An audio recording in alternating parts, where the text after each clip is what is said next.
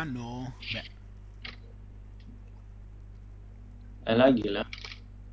Γεια σου Πάνο. Αλλά δεν σε βλέπω όμως τώρα, ε. Τι γίνεται; Ε, σιγά σιγά θα με δεις. Ναι. Κάνει λίγη ώρα. Σιγά σιγά τώρα μου βγάζει κάτι για internet connection problems εδώ.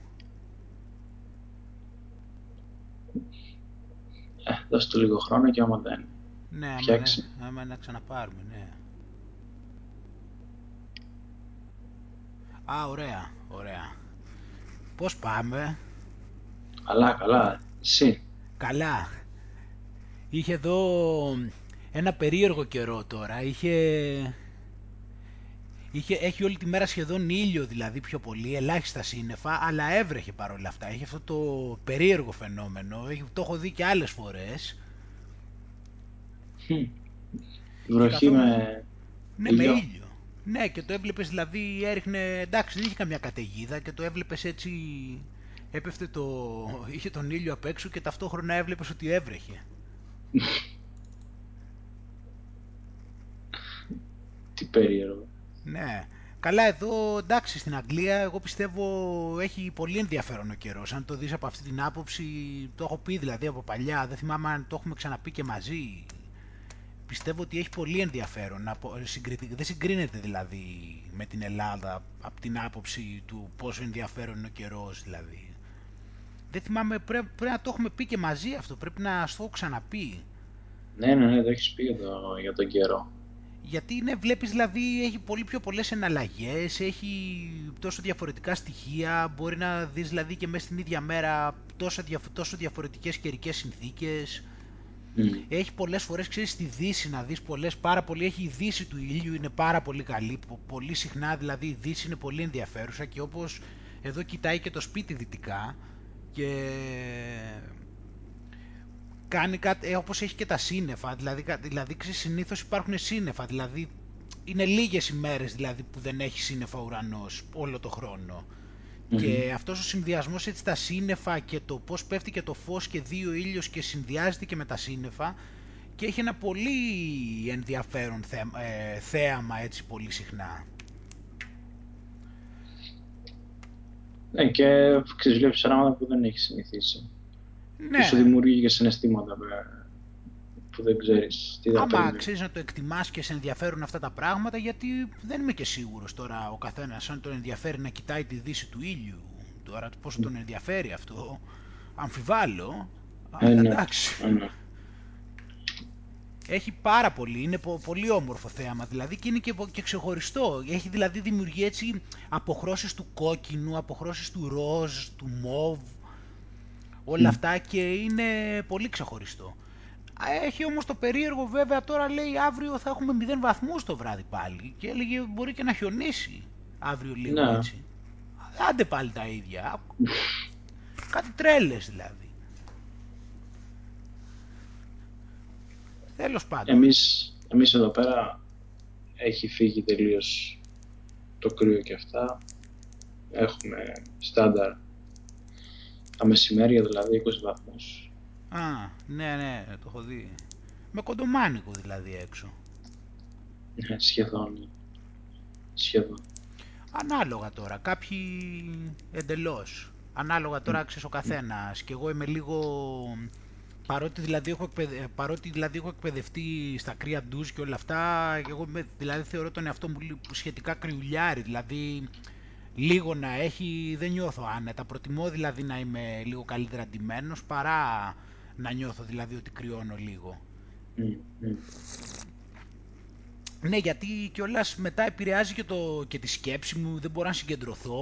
κα- Δεν είναι, θέλω να είμαι άνετος δηλαδή για να μπορώ να λειτουργήσω σε ό,τι άλλο θέλω κανονικά. Άμα νιώθω ότι κρυώνω, έστω και λίγο δηλαδή, με χαλάει. Δεν μπορώ να, να, να λειτουργήσω μετά όπως θέλω και όπως μπορώ και να είμαι χαλαρός και τέτοια. Ναι, ούτως ή άλλως ένα μεγάλο μέρος ας πούμε της ενέργειας του οργανισμού πηγαίνει στο να σε κρατάει ζεστό. Άρα το, να το Μμ. βάζεις σε μια διαδικασία ας πούμε να σε, να σε ζεσταίνει ας πούμε συνέχεια, ναι, σε, σε βγάζει από τη... Ε, ναι.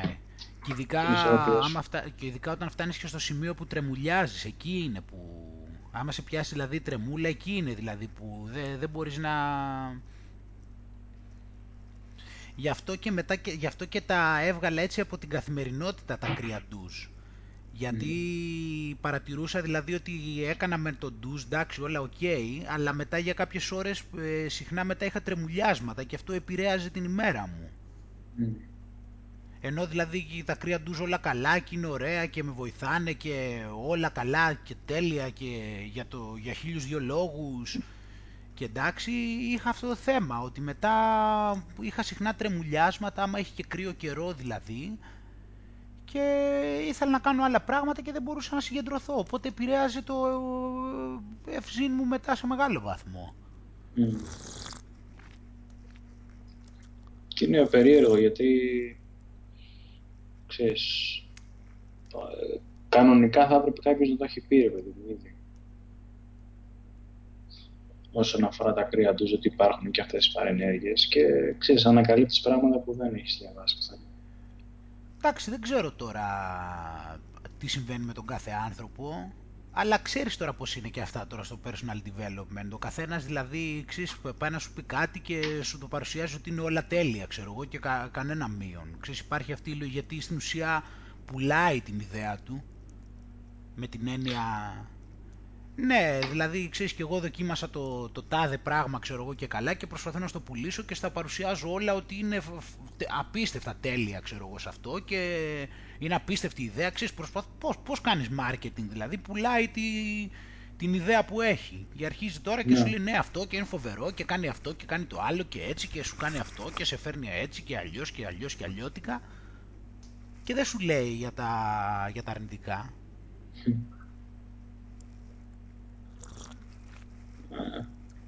Κακό marketing όμως αυτό.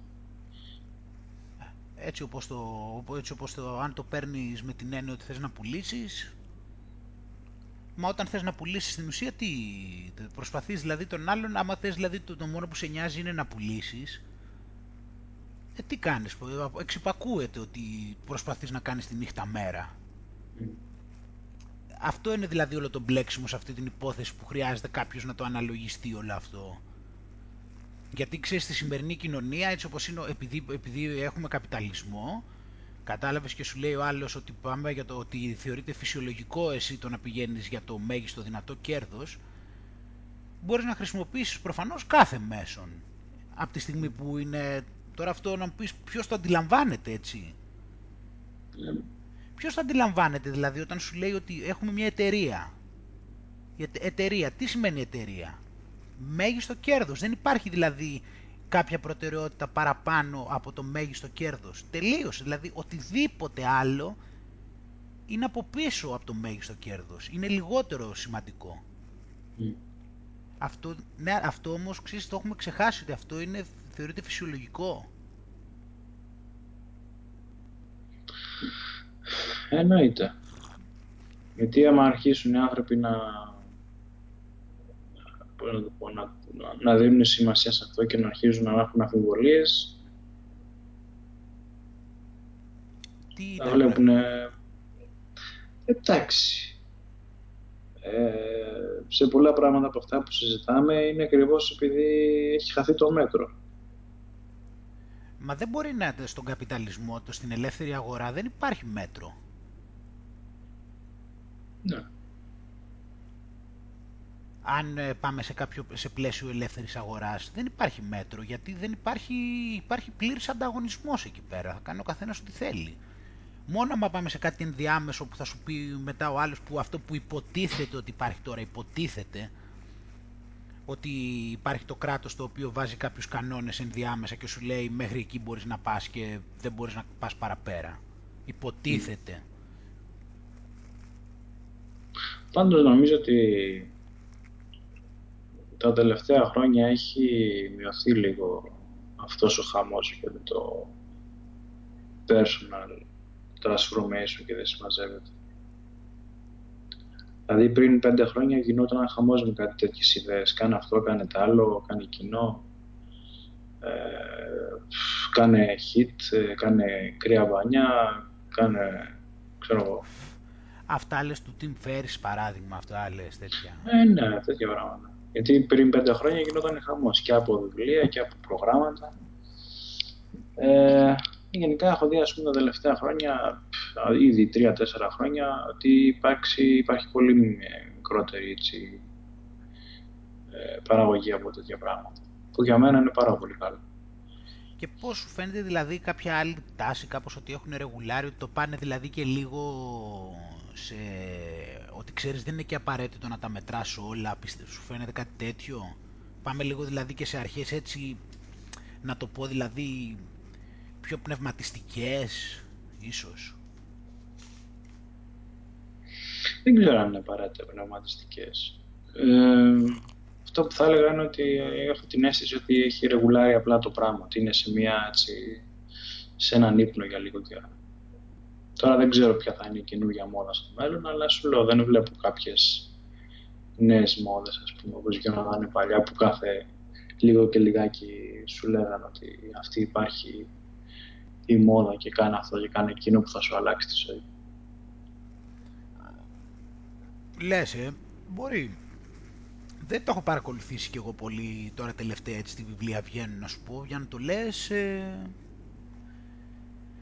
τώρα που το λες βέβαια αυτό υπάρχουν άλλα ζητήματα ξέρεις, αυτό που λες έχω εγώ παρατηρήσει ότι υπάρχει λίγο διαφορά στο PU Άκου τώρα λοιπόν, ξέρεις ποιος είναι, ξέρεις ποιος είναι ο, ο Ρους, ο Ρους Β.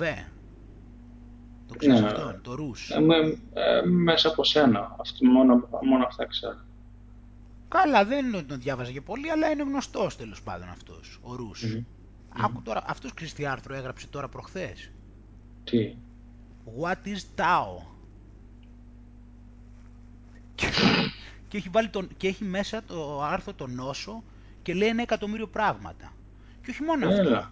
Ναι, και τώρα τι θέλω να σου πω, όχι μόνο τι έγραψε για το Tao, είναι ότι βλέπω ότι γενικώ στο PU ότι αρχίζουν σιγά σιγά και κάποιοι και καταλαβαίνουν ότι είναι μια, μια ματαιότητα όλο αυτό το πράγμα που πηγαίνανε να πούνε. Έχουν καταλάβει ότι τελικά είναι πολύ, πολύ πιο ανώριμο από ό,τι είχαν καταλάβει στην αρχή. Όλη αυτή η ιστορία και ότι στην ουσία παίζουν το παιχνίδι, δηλαδή είναι ένας αντιφεμινισμός στην ουσία. Δηλαδή όσο, όσο αστείος είναι ο φεμινισμός και ανώριμος, τόσο αστείο είναι και αυτό. Οπότε αρχίσανε και το καταλαβαίνουν. Το θέμα είναι ότι εγώ δεν ξέρω τι θα κάνουν με την πελατεία τους τώρα όλοι αυτοί.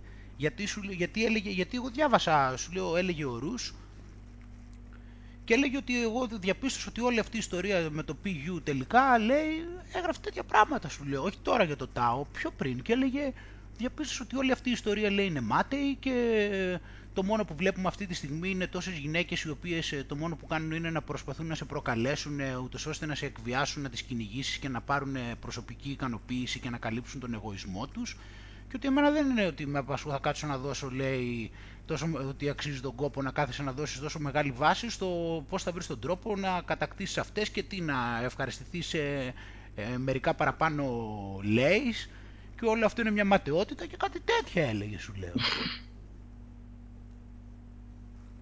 Και ότι το μόνο που κάνουν και ότι βλέπεις δηλαδή ότι προσπαθούν δηλαδή να σε προκαλέσουν με το να, τα, με το να δείχνουν μέρη του σώματός τους και να παρουσιάζουν άκρα τη σεξουαλικότητα ούτως ώστε εσένα να σε κάνουν να τις κυνηγήσεις και μετά αυτές να καλύψουν τον ε, εγωισμό τους και ενώ ταυτόχρονα μετά εσύ στο PU τι κάνεις, προσπαθείς μετά να, ε, να αποκομίσεις κάποιο παραπάνω λέει χωρίς κανένα νόημα και ότι για μένα αυτό διαπίστωσα ότι είναι μια ματαιότητα και δεν με ενδιαφέρει να κάθομαι λέει να κυνηγάω, να προσπαθήσω να, να, πάω με, με, να γράψω περισσότερα νούμερα και ότι δεν έχει σημασία αυτό το πράγμα.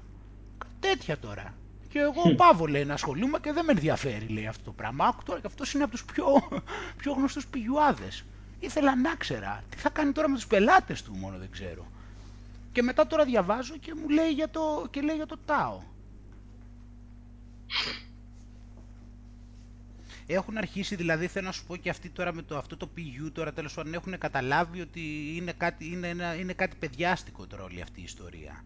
Εντάξει, να καταλάβεις πώς είναι η ανθρώπινη φύση, OK, okay, να καταλάβεις τι είναι ο φεμινισμός και με ποιο τρόπο σε επηρεάζει υποσυνείδητα και πώς έχει κυριεύσει την κοινωνία και εσύ όντως για μένα είναι καλό να ξέρεις πώς λειτουργεί ο φεμινισμός και η γυναικεία ψυχολογία γιατί δυστυχώς βλέπω πολλούς άντρες που δεν μπορούν να το αντισταθούν αυτού του πράγματος, δηλαδή δεν καταλαβαίνουν τι, πώς τους χειρίζονται και είναι καλό να τα ξέρεις, αλλά από εκεί και πέρα το να προσπαθείς εσύ να κάνεις το αντίθετο από αυτό, στην ουσία είναι πάλι αυτό που λέγαμε την άλλη φορά, δηλαδή ότι εσύ δεν θες να, τον άλλο να, να τον παίξεις στο γήπεδό του. Εσύ θες να πας σε δικό σου γήπεδο. Δεν έχει νόημα εσύ δηλαδή να βλέπεις τι κάνει ο άλλος και να ε, φτιάξεις την ανάλογη συμπεριφορά για να τον αντιμετωπίσεις.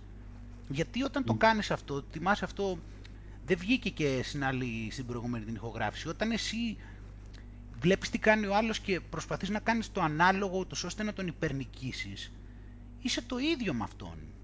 Ακόμα και αν τον υπερνικήσεις, δεν έχει σημασία αν εσύ είσαι πιο καλός από αυτόν. Το θέμα είναι ότι παίζεις στο ίδιο στάδιο. Και εσύ δεν θες να είσαι σαν κι αυτόν. Ακόμα και αν τον νικήσεις, δεν θες να έχεις την ίδια λογική. Θες να παίξεις στο δικό σου γήπεδο, σε άλλο, άσχετο. Σίγουρα.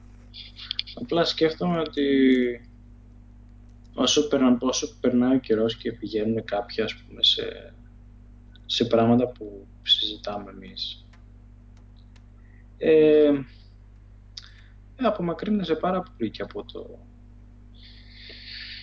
και από το να πουλήσεις πράγματα. Δηλαδή, okay, θα πουλήσεις πράγματα, ρε παιδί μου, αλλά θα είναι με τελείως διαφορετικό τρόπο. Χωρίς να κραυγάζεις, χωρίς να κάνεις. Απλά, απλά πουλάς κάτι, ας πούμε. Δηλαδή, βγαίνει τελείως το, το εξωφρενικό, το εξωτερικό κομμάτι. Και είναι πολύ, πολύ περίεργο, ας πούμε. Δηλαδή, δεν ξέρω με τι θα ασχολιόταν κάποιος που έχει, ξέρω εγώ, περάσει πολλά επίπεδα στην, στην πνευματικότητα. Με τι θα σχολιόταν, τι εννοείς; Ε, δεν ξέρω αν θα έγραφε κάθε, κάθε μέρα, ας πούμε, για άρθρα. Για, ξέρεις όπως κάνανε παλιά. Που σου έλεγαν κάνε σελίδες, κάνε το ένα, κάνε το άλλο. Που... Θυμάσαι που, που παλιά γράφανε ρε παιδί μου κάθε λίγο και λιγάκι και λέγανε έκανα αυτό σήμερα, έκανα το άλλο, έκανα εκείνο. Αυτά είναι στα πλαίσια που στο, στο self-development και σε αυτά. Ναι, για, για το self-development Ναι, γιατί δηλαδή... με, την έννοια ότι δεν χρειάζεται δηλαδή ότι, ότι να προσπαθείς εσύ να είσαι multitasker δηλαδή και να είσαι τόσο δραστήριος, εντάξει. Ναι. Ε, δεν ξέρω, ε, ε, μπαίνοντας στη θέση τους δηλαδή. Πιανού. Ε, ακόμα και αυτόν τον, τον που άδουν, ρε παιδί μου. Ε, δεν είναι καλό για, για το business τους. Δεν είναι καλό ποιο πράγμα. Το να, ε, ακόμα και αυτό που πεις για το Tower, παιδί μου. Τι; Ε, ποιος θα έρθει μετά στον άλλον για να του πει για Παλιά, άμα του έλεγες ρε παιδί μου, έχω το, έχω το σύστημα, ρε παιδί μου. Ε, ο άλλο τολωνόταν και ερχόταν, ρε παιδί μου, και σε ακολουθούσε τυφλά. Μέχρι να του πεις, ας πούμε, τα μυστικά. Όταν Α. βγαίνει το πράγμα, ας πούμε, σε πιο πνευματικότητα, ε, τώρα άλλο θα έρθει, ας πούμε, για να του πεις τι, για να του πεις για το ΤΑΟ. Α, μα αυτό, λες αυτό που σου είπα δηλαδή, ότι υπάρχει πρόβλημα μετά με το business model τους. Δεν ξέρεις τι θα κάνουν αυτοί μετά. Αυτό λέω, αυτό, μα αυτό λέω, αυτό σου λέω, ότι δεν, δεν καταλαβαίνω αυτός τώρα τι θα... Και για αυτό που λες και δευτερευόντως ότι σου λέει, σου λέει αυτός, δηλαδή αυτός έστησε μια επιχείρηση στην οποία σου λέει τώρα ότι τη θεωρώ μάταιη. Δηλαδή δεν μπορείς από τη μία να μου λες εμένα ότι θεωρείς μάταιη και μετά να έρθω εγώ σε σένα για να μου εξηγήσεις τι να κάνω σε μια, σε μια διαδικασία που εσύ τη θεωρείς μάταιη.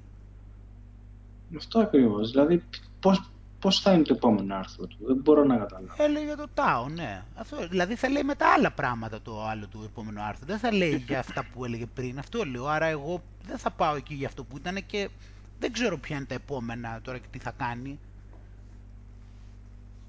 Δεν δηλαδή θα πρέπει να ξαναστήσει από την αρχή μια περσόνα, δηλαδή, στο τι είναι αυτός. Δεν είναι τυχαίο το γεγονός ότι δεν έχει υπάρξει ποτέ, ας πούμε, επιχείρηση για τα... Α, τώρα το, άμα πούμε για συγκεκριμένα για το ΤΑΟ, ναι, δεν έχει υπάρξει γιατί έχουμε πει γιατί. Γιατί το ΤΑΟ, ναι. δεν, γιατί το ΤΑΟ δεν είναι σύστημα. Δεν υπάρχει σύστημα ΤΑΟ. Φαντάζομαι τώρα να βγάλει άλλος, δηλαδή. Ε, άμα βγάλει κάποιος και σου πει, ξέρω εγώ, έχω ξέρω εγώ, τα 100 πράγματα τα σημαντικά για το ΤΑΟ, ε, δεν θα πας να το αγοράσεις. Μα και αυτά τα 100 δεν είναι ότι θα, ότι θα τα πάρεις εσύ και μετά εντάξει από αύριο ξεκινάω το πρωί θα κάνω έτσι, το μεσημέρι θα κάνω το άλλο και το απόγευμα θα κάνω ναι. έτσι. Ναι, δεν πάει έτσι. Μα είναι αυτό που είπαμε, που είπαμε και την άλλη φορά που λέμε ότι, που σου λέγα ότι είχε πει όσο, ότι το, το πιο δύσκολο πράγμα είναι να είσαι ο εαυτός σου. Το να είσαι αυθεντία σε κάτι είναι πιο, πολύ πιο εύκολο από το να είσαι ο εαυτός σου. Γιατί το να είσαι αυθεντία θα, θα ακολουθήσεις κάποια συστήματα, θα κάνεις αυτό, θα κάνεις το άλλο, θα κάνεις το τρίτο και κάποια στιγμή θα γίνεις καλός. Αλλά το να είσαι ο εαυτός σου δεν υπάρχει μέθοδος να είσαι ο εαυτός γιατί αυτό είναι το τάο. Το να είσαι ο εαυτός σου, δηλαδή το να είσαι φυσικός, το να είσαι δηλαδή σύμφωνα με, το, με τη δική σου προσωπικότητα να πλέεις στο σύμπαν και στην ύπαρξή σου. Και αυτό δεν έχει μεθοδολογία. Γι' αυτό είναι το πιο δύσκολο. Και, και, και δεν μπορεί και κανείς να στο μάθει κιόλας. Αυτό είναι το... Ε, όσο περνάει καιρός, δηλαδή, Άγγελε, γι' αυτό σου έχω πει ότι πολλά πράγματα που ανακαλύπτουμε για τον εαυτό μας ε, ε, θα ήταν πολύ δύσκολο να το διαβάσουμε σε κάποιο βιβλίο. Γιατί είναι τόσο συγκεκριμένα που, εντάξει, ναι. φας και ο Και ε, δεν μπορώ να φανταστώ, ας πούμε, κάποιος να βάζει ένα σου λέω πρόγραμμα για το ΤΑΟ ή ξέρω εγώ ένα, ένα πολύ αληθινό ξέρω εγώ, πρόγραμμα για το πώς να βρεις τον εαυτό σου. Θα ήταν τόσο γενικό που δεν θα είχε υλικό ρε παιδί μου να σταθεί. Ενώ όταν πουλάς κάτι ψεύτικο, ένα σύστημα, ξέρεις, συγκεκριμένο, ε, τότε μπορείς να παραμεθιάσεις τον άλλο και να του πεις έχω 100 προγράμματα, ρε παιδί μου, για να σου μάθει. Ναι, και ότι υπάρχει αυτός, και ότι θα κάνεις αυτόν τον τρόπο και έτσι και μετά θα κάνεις αυτό και μετά θα κάνεις το άλλο και εσύ νομίζεις ότι με αυτόν τον τρόπο θα τα, θα τα αντιγράψεις αυτά που λέει mm. αυτός. Ναι, είναι εντελώς διαφορετική νοοτροπία και, και δεν πουλάει κιόλας με έτσι όπως το λες. Δηλαδή και ο άλλος μετά του φαίνεται ότι είναι εντάξει, σου πει ξέρω εγώ αυτά σιγά, δεν λέει και τίποτα. Ναι στο τέλος δηλαδή θα σου πει εντάξει δεν λέει και τίποτα ή μπορεί να σου πει καλά εντάξει αυτά τα ξέρω. Μπορεί να σου πει και αυτό. Άμα δεν μπορεί να το καταλάβει σε βάθος, που περισσότεροι δεν, έχουν, δεν το βλέπουν σε βάθος το πράγμα, δεν θεωρούν δηλαδή ότι ο εαυτός τους έχει κάποια η ύπαρξή τους, δηλαδή το είναι τους ότι έχει κάποιο βάθος, όπως είχες πει την άλλη φορά, mm. μπορεί να σου πει εντάξει καλά αυτά τα ξέρουμε, ναι εντάξει, καλά τα κάνω ήδη άμα δεν έχει ναι, την ναι. αντίληψη αυτή να καταλάβει το, το, το απίθμενο βάθος mm. αυτών των πραγμάτων. Δηλαδή μπορεί και να τα ακούει και να λέει καλά εντάξει δεν μας λέει και κάτι. Σιγά πάμε στον άλλο τώρα να μας πει εδώ ένα, δύο, τρία τι να κάνουμε.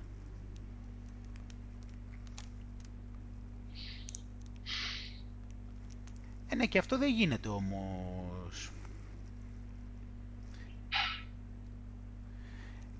εντάξει πηγαίνει και σε πολλές πλευρές γιατί δεν είναι και το έτσι κι αλλιώς δεν υπάρχει και αντίληψη το ότι υπάρχει κάποιο βάθος στο είναι σου. Δηλαδή θεωρείς ότι είσαι φτασμένος, θεωρείς ότι εντάξει μέχρι ε, εκεί δηλαδή τα, υπόλοιπα είναι τίποτα, δεν χρειάζεται κάτι. Mm. Όχι με την έννοια το αν, είναι, αν έχει αξία η ύπαρξή σου, με την έννοια ότι δεν υπάρχει κάποιο βάθος, δεν αντιλαμβάνεσαι κάποιο βάθος, είσαι πολύ επίπεδος. Δεν μπορείς mm. να καταλάβεις, δηλαδή όταν ο άλλος σου μιλάει για βάθος, και τέτοια δεν μπορείς να καταλάβεις. Εσύ το μόνο που ξέρεις είναι εκεί να μετράς τα λεφτά σου, να, να δε, βλέπεις ξέρω εγώ τι κάνουμε αυτά και μέχρι εκεί. Δηλαδή αυτά που δείχνουν οι αισθήσεις στην ουσία. Γι' αυτό και έλεγα και στο podcast για αυτόν τον κόσμο που έχουμε πει για τις αισθήσεις ότι χρειάζεται να μην, να μην λάβεις υπόψη το τι δείχνουν οι αισθήσεις σου. Που έγραψα στο, εκεί πέρα ότι και για να το αντιληφθείς αυτό χρειάζεσαι κάποια εκλέπτυνση. Ναι. Γιατί αλλιώς θα τα κρίνεις τα πράγματα βάσει των αισθήσεων και θα λες αυτός για να δω πόσα λεφτά έχει, ξέρω εγώ, ε, σε τι σπίτι μένει, πόσα λεφτά έχει, τι δουλειά κάνει. Εντάξει, από αυτά βγάζουμε συμπέρασμα. Για να δούμε εγώ, εγώ κάνω αυτά, ναι, α, εντάξει, εγώ είμαι πιο καλός. Εντάξει, άρα καλά είμαστε.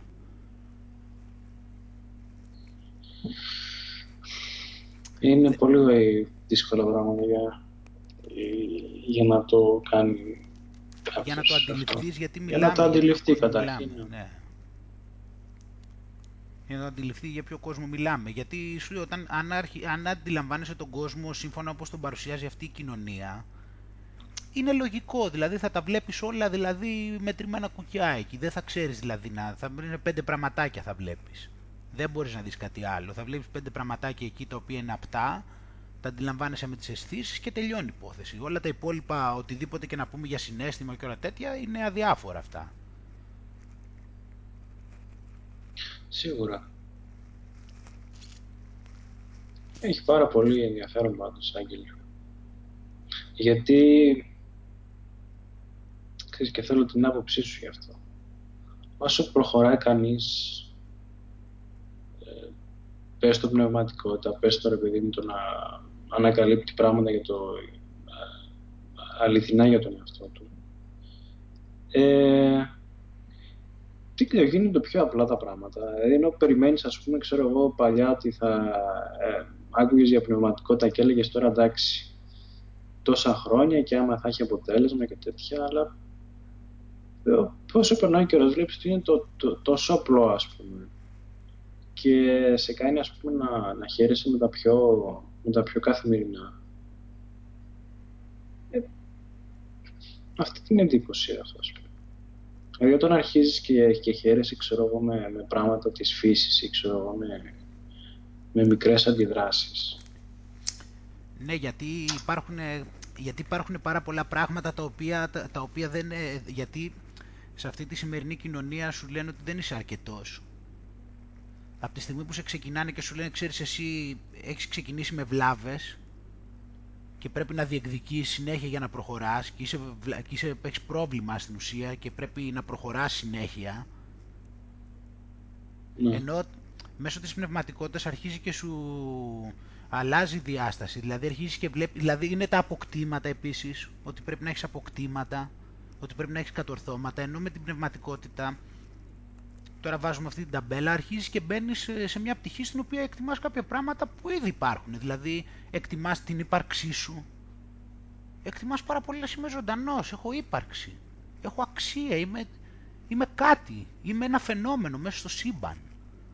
Εκτιμάς mm. αυτό, εκτιμάς τη δημιουργία, η δημιουργία, η δημιουργία είναι, τι είναι η δημιουργία, ποιος, ποιος αντιλαμβάνεται την αξία της δημιουργίας σήμερα, που είναι ειδο, κάτι τόσο ειδονιστικό αυτό το πράγμα. Ε, είμαστε αυτό... φτιαγμένοι για να δημιουργούμε. Βέβαια, είναι, και είναι τόσο πολύ ειδονιστικό και η δημιουργία είναι κάτι, είναι κάτι το οποίο είναι δωρεάν, είναι, είναι κάτι το οποίο ούτε απόκτημα χρειάζεται, ούτε προσπάθεια χρειάζεται, ούτε τίποτα. Αυτά που λες τώρα με τη φύση, και ξέρεις, πω, μου λες τώρα για τη φύση. Πραγματικά αρέσει πάνω του. Άκου να δεις τώρα, ξεκινάνε και σου λέει τώρα το project στο ελληνικό, project ελληνικού και σου λέει θα φτιάξουν πάρκο, λέει να τους δώσουμε το τέτοιο να το πάρουν, λέει να φτιάξουν λέει πάρκο, να φτιάξουν το ένα το άλλο. Ρε μαλάκα τα δάση, τα βουνά, τα δέντρα, χρειάζονται λεφτά για να φτιαχτούν. Η φύση έχει ανάγκη από λεφτά, έχει ανάγκη από έργα η φύση. Δηλαδή, πού έχουμε καταντήσει, δηλαδή, να κάθε να μας λέει ότι οι άλλοι πρέπει να βάλουν εκατομμύρια για να έχει λέει πάρκο, για να έχει λέει, δρό, να έχει λέει, εκεί πέρα λέει ποτάμι, να έχει πάρκο, να έχει δέντρα λέει, να έχει δάσος. Ρε η φύση ρε χρειάζεται ρε λεφτά η φύση για να φτιαχτεί.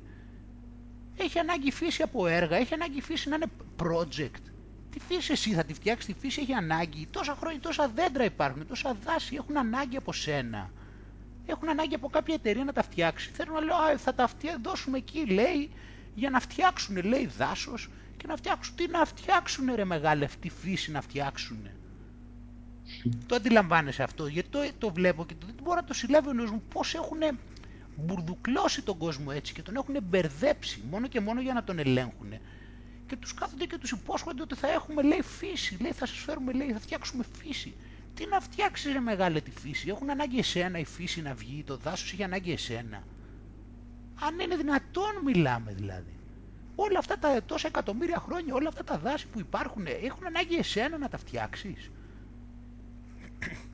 το, το, το αντιλαμβάνεσαι το, αυτό, το, την παράνοια όλο αυτό και πώς τους κοροϊδεύουν μόνο και μόνο για να δέχονται, για να τα δέχονται όλα αυτά. Ε, το μόνο αυτό που κρύβεται πίσω από όλο αυτό το, το πράγμα, το έχουμε ξανασυζητήσει νομίζω, είναι ακριβώς η, η νοοτροπία ότι η φύση δεν είναι αρκετή. Όταν βγάζει λοιπόν το, το concept, όταν προσπαθείς να πουλήσεις το concept ότι η φύση δεν είναι αρκετή, ε, μετά δεν έχει πάντα το, το πηγάδι. Αυτό που είπαμε πριν, γενικώς ότι δεν είναι αρκετό, ούτε η φύση είναι αρκετή, ούτε εσύ είσαι αρκετός, ούτε τίποτα Ναι. δεν είναι αρκετό. πρέπει να το προσθέσεις. Ναι και ξέρεις και συνήθως ε, πρέπει να στα προσθέτουν οι αυθεντίες, κατάλαβες. Ναι, Υπάρχουν, υπάρχουν πάντα κάποιοι οι οποίοι θα πας εσύ εκεί να σε φτιάξουν. Ξέρεις, πάντα υπάρχει αυτό. Πάντα πρέπει εσύ να πας σε κάποιους. Κατάλαβες, πρέπει κάποιοι να σε βραβεύσουν, πρέπει κάποιοι να, σου, να σε διδάξουν, πρέπει κάποιοι να σου δείξουν, πρέπει κάποιοι να σε παραδεχτούν. Κατάλαβες, αυτοί πρέπει, και αυτοί τώρα ξέρεις ποιοι είναι αυτοί, οι οποίοι θα στα κάνουν αυτά. Δεν είναι τυχαίοι. Και εσύ πας εκεί σαν πρόβατο και θες αυτοί να σου, να σου δείξουν ότι εσύ αξίζεις. Μμ.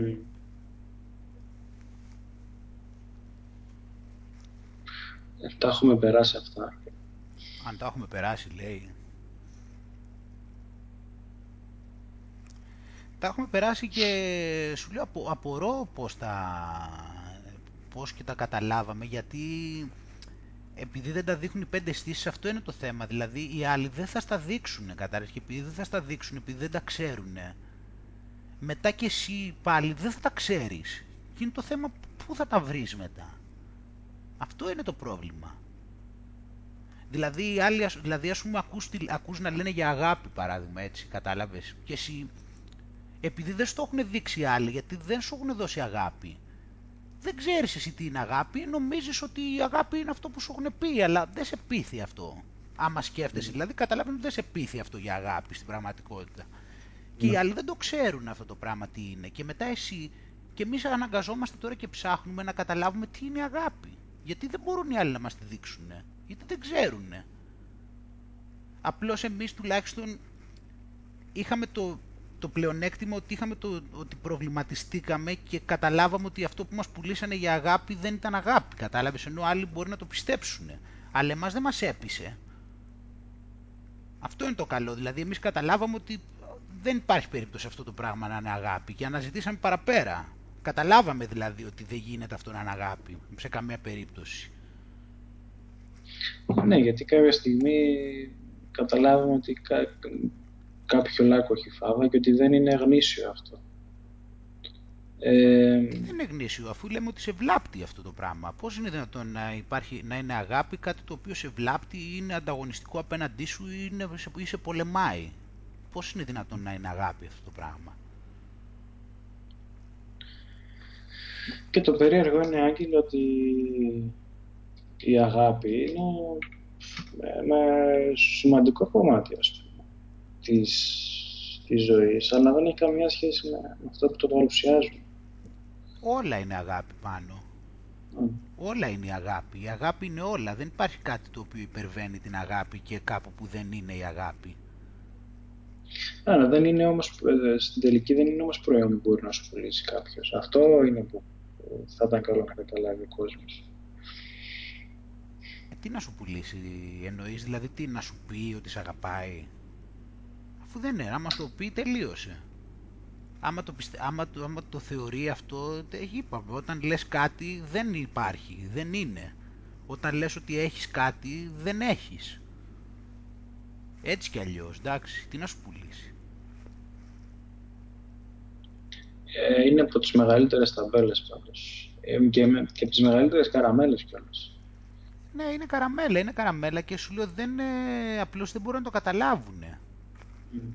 Δεν ξέρουν, επειδή δεν το ξέρουν, γιατί, γιατί, η, αγα, γιατί η αγάπη πάλι είδες, που είναι, είναι κάτι το οποίο δεν φαίνεται στο απτό. Δεν φαίνεται δηλαδή, δεν φαίνεται, δεν μπορεί να φανεί στο, στην πράξη αυτό το πράγμα. Δεν φαίνεται στο, στο τι σου δίνει ο άλλος, με αυτήν την έννοια, ότι έχει κάτι και σου δίνει, σου δίνει φαΐ. Δεν φαίνεται δηλαδή έτσι στο απτό, είναι, είναι στον άλλο κόσμο που είπαμε, έξω από τις πέντε αισθήσεις. Και δεν μπορεί ο άλλος να το δει αυτό το πράγμα, δεν το ξέρει τι είναι, δεν το έχει δει ποτέ. Γι' αυτό λέμε ότι είναι δύσκολο να το δεις και θέλει εκλέπτυνση. Και για να πας μετά εσύ να το καταλάβεις και χρειάζεται μετά εσύ να έχεις αναζητήσει παραπέρα και αν φτάσεις και όλα αυτά. Δεν μπορεί αυτό, γιατί με αυτό, αυτό είναι το κατεξοχήν το πρώτο πράγμα το οποίο δεν μπορεί να μεταφραστεί στις αισθήσεις, στις πέντε αισθήσεις αυτό το πράγμα. Γιατί είναι το ό,τι βαθύτερο υπάρχει και τα περιέχει όλα, αλλά άμα δεν μπορείς να το δεις, Γι' αυτό και βλέπεις αυτή την ταμπέλα, ότι είναι, δηλαδή υπάρχει ξέρεις, μια αντίληψη λόγω η ανθρωπότητα, δηλαδή ξέρεις σε βάθος της από την ιστορία έχει αντιληφθεί ότι η αγάπη ξέρω εγώ είναι κάτι σημαντικό, αλλά είναι η καραμέλα που λέμε τώρα.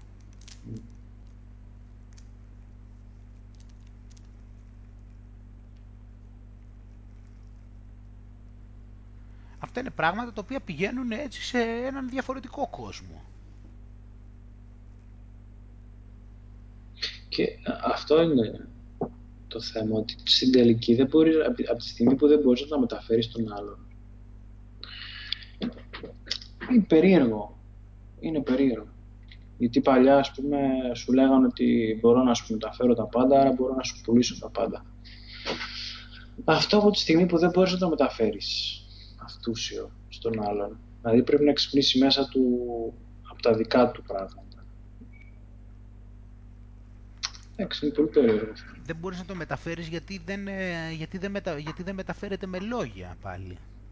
Ναι, δηλαδή ειδικά το θέμα ας πούμε, της, της αγάπης.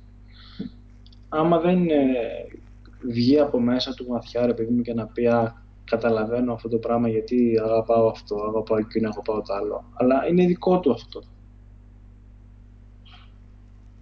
Έχει πει ο Όσο παράδειγμα, ρε παιδί μου, για, την αγάπη, ότι ξεκίνα, γιατί του λέγανε μερικοί ρε παιδί μου για την αγάπη και αυτά και ότι δεν αγαπάνε και τέτοια.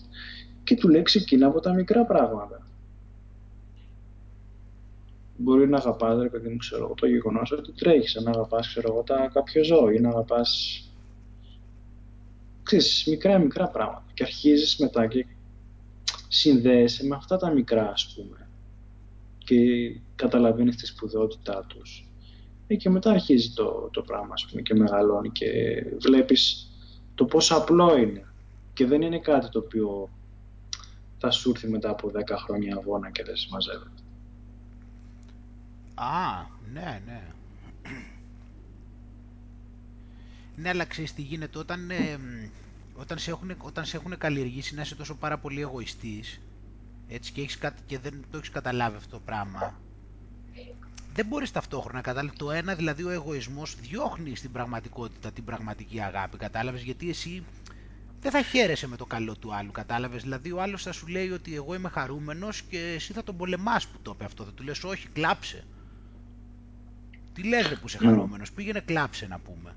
Κατάλαβες; Γιατί γιατί, το, γιατί ο άλλος επειδή είναι χαρούμενος μπορεί να πηγαίνει κάτι ενάντια στα ίγκο σου. Οπότε με το που θα σου πει αυτός ότι ξέρεις, εγώ είμαι χαρούμενος, εσύ θα πας και θα του πεις τι λες, ρε που είσαι χαρούμενος, ρε πήγαινε κλάψε να πούμε.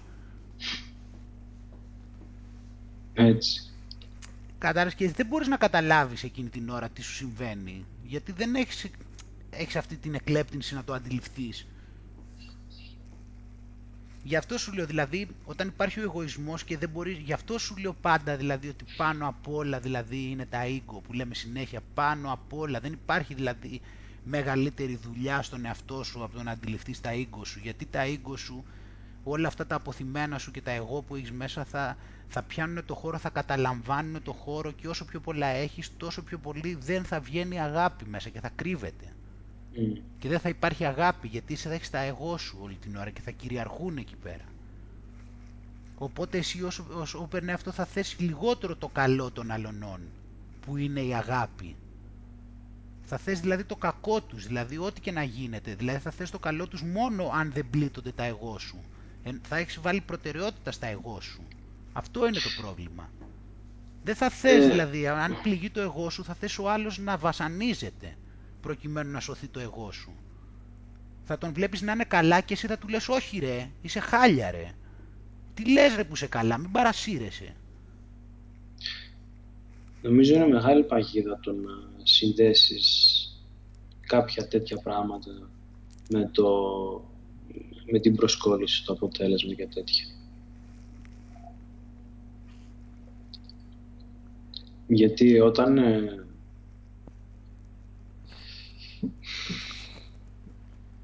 όταν θα θες να είναι πολλοί κόσμος καλά και να το βλέπεις έμπρακτα αυτό έτσι ώστε να νιώθεις και εσύ καλά.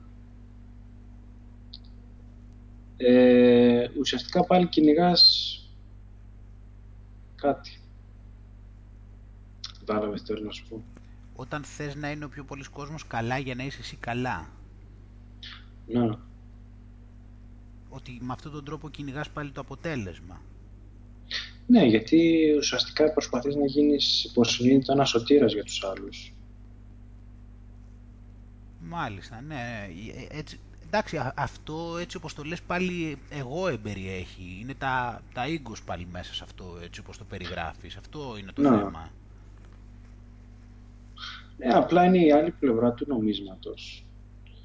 Ε, και ξέρεις, Άγγελε, υπάρχουν ε, πολλές μαύρες πλευρές στη, στην πνευματικότητα, που για μένα είναι ε, πολλές φορές εξίσου καταστροφικές.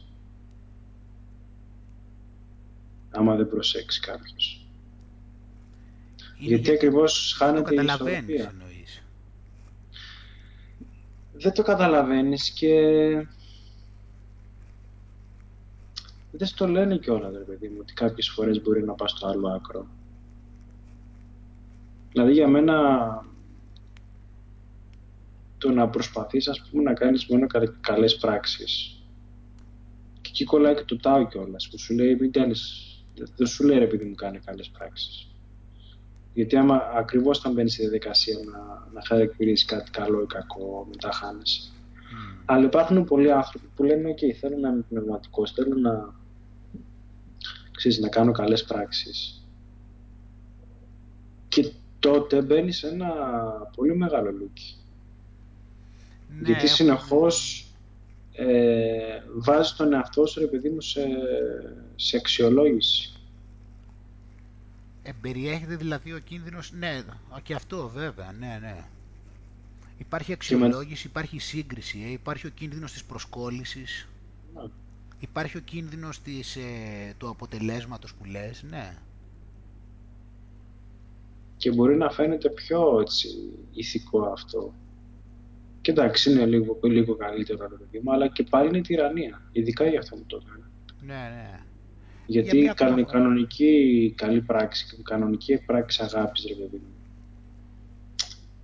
Αυτό που είπες, ξεφεύγει από τις αισθήσεις. Ε, το κάνεις, ρε παιδί μου, επειδή σου αρέσει και τέλος, ανεξάρτητα από το, από το τι θα γίνει μετά.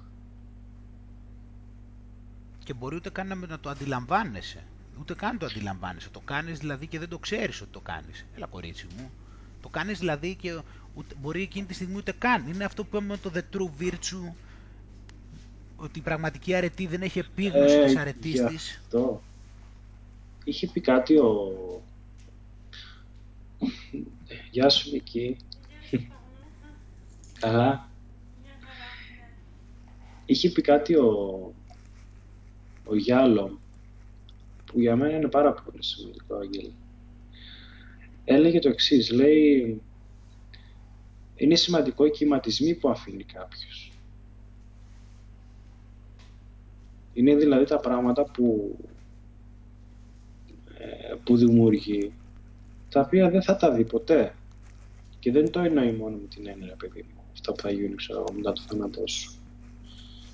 Εννοεί, κάνεις κάποιο καλό σε κάποιον, έτσι. Μμμ. Και αυτός ο κάποιος κάνει καλό σε κάποιον άλλον, ας πούμε. Εσύ δεν θα δεις μετά τους σχηματισμούς που αφήνεις. Ναι, ναι. Και γίνονται τόσα πολλά πράγματα τέτοια που είναι ε, που δεν χρειάστηκε εσύ να προσπαθήσεις να το κάνεις αυτό το καλό. Κατάλαβες τι θέλω να σου πω. Δεν θα, το, Βέβαια, βέβαια. δεν θα το μάθεις ποτέ. Να σου πω ένα παράδειγμα, ρε παιδί μου, το οποίο είναι ε, περίεργο μένα, αλλά για μένα είναι η, είναι η ουσία του θανάτους. Εσύ δεν καπνίζεις, έτσι. Ή κάποιος άλλος, ρε παιδί μου, δεν καπνίζει.